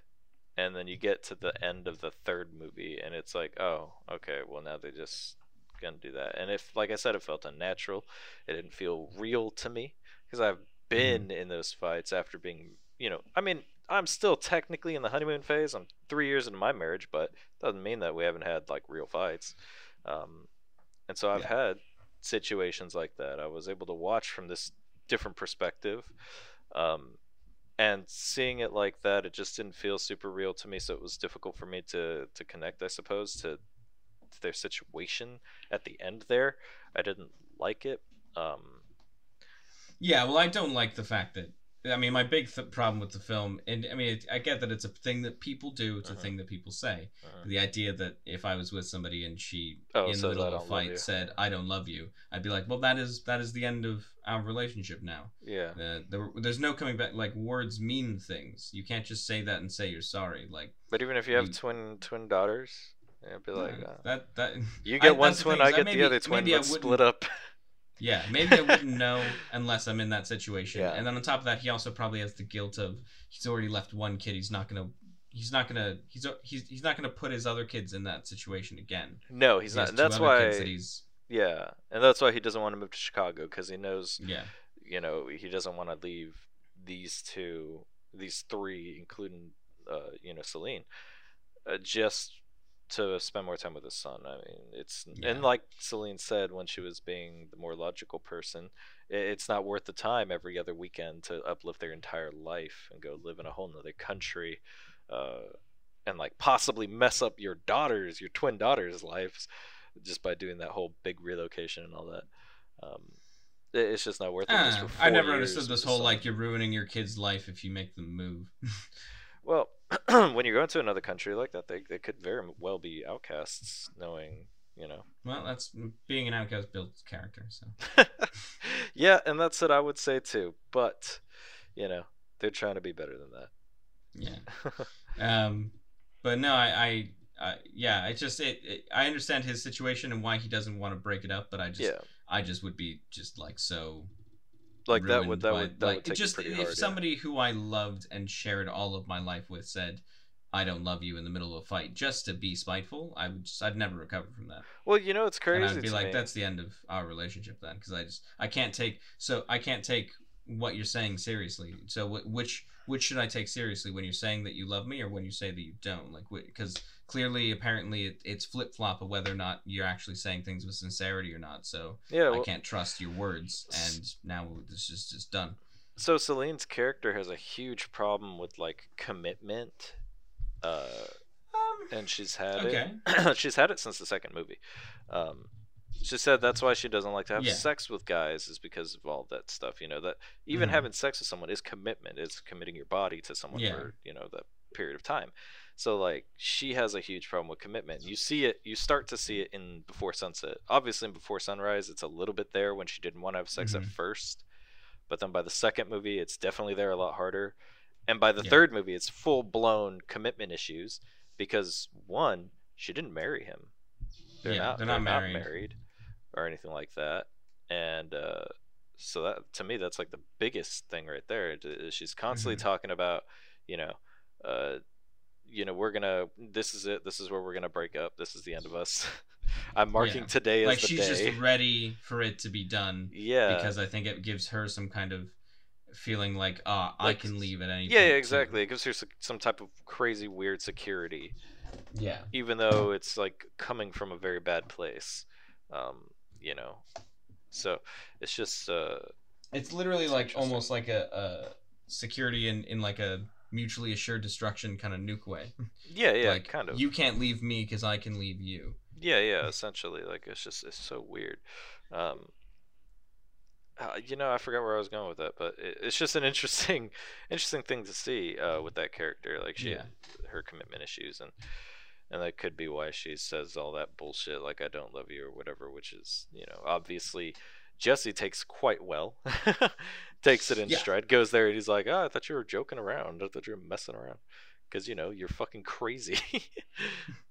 but uh, yeah, I think it's interesting watching these characters change so much. You could see Jesse actually getting tired of being the hopeless romantic, and you could see Celine, who, you know, well, so Jesse Um, Jesse took so, a lot even longer. like he makes the joke in the car where he's like hit when Hank, you know, he finds out is that Hank, you know, kissed a girl and he's like, oh, what if what if they get married? And she's like, ah, you just you're just like this hopeless romantic. But at the same time, I think it shows a flip flop of their personalities of like, you know, when in the first one he's like being uber cynical about. Yeah.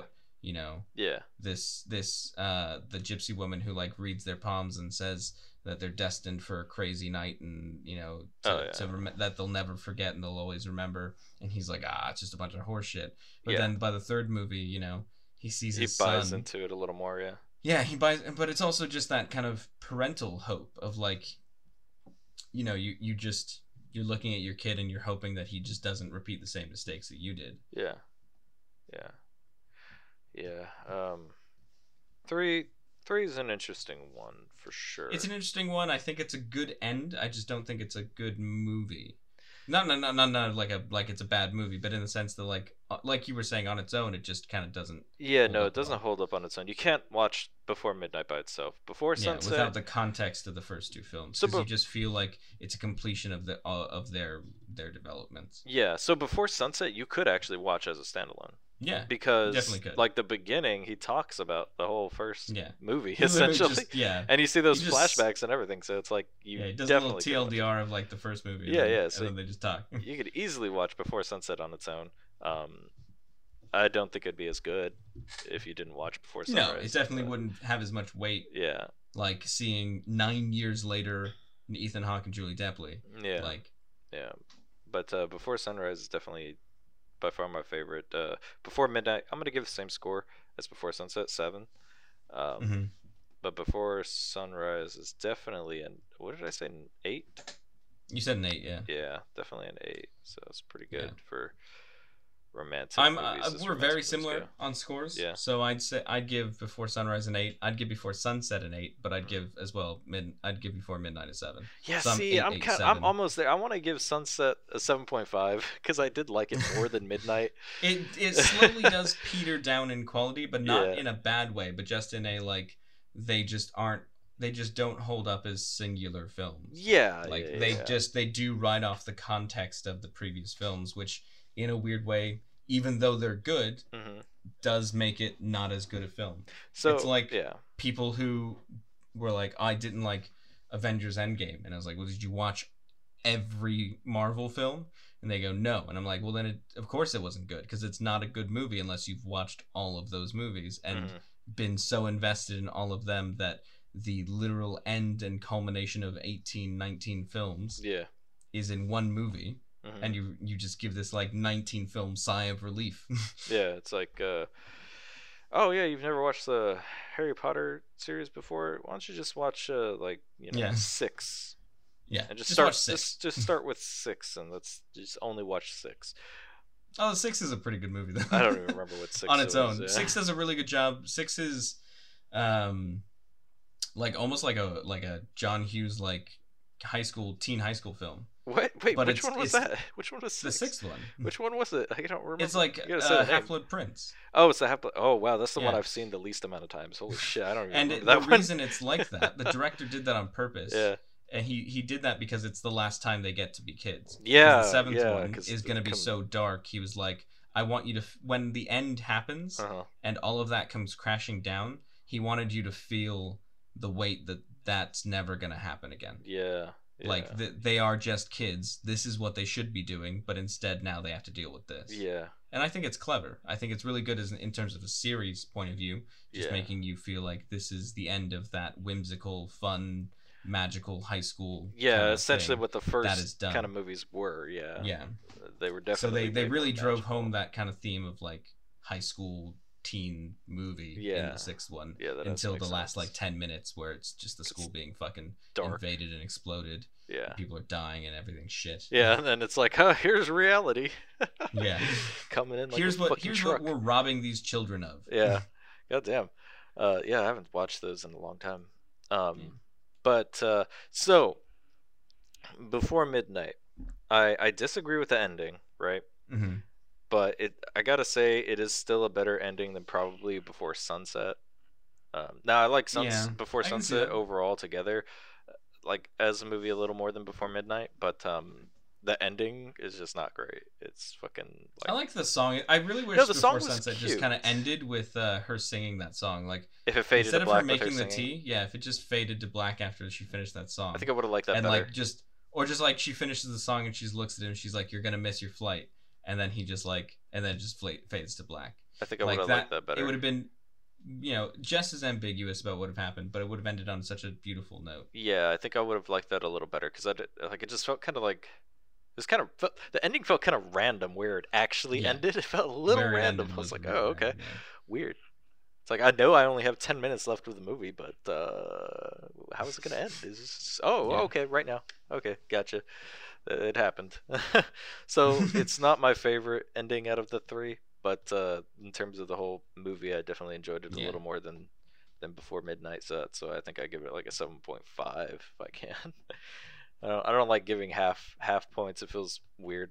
It's like my own. Yeah, I don't really give half points. It's Yeah, it's, all or nothing. It's like my own rule, so uh, that's why I said seven for that one. But uh, yeah, so so you said eight eight seven, right? Mhm. Okay, so that's not bad. That's pretty good. Um, Yeah. All right, man. That was uh oh shit. We got five minutes. I gotta say what my suggestion is. Oh shit! Yeah, yeah. Go ahead. What's your suggestion for next week? Shit. Uh, Have you not thought of it? no, man. I've had a busy week, dude. Watching three films. I've been well, not just that, but it, it's been crazy at work. It's been insane. Mhm. Uh, just absolutely. This is my biggest month actually. The entire year is is this Really? month. Yeah, I didn't realize that. What lead up to Thanksgiving or? No, no, no, no. Um, just it just worked out that way. I don't know. I need to change some things in terms of scheduling so that this does not happen ever again. Yeah. It was just terrible uh, at work. Well, just as a note, your move, your, your, whatever you're gonna suggest now, Mm. is gonna come out.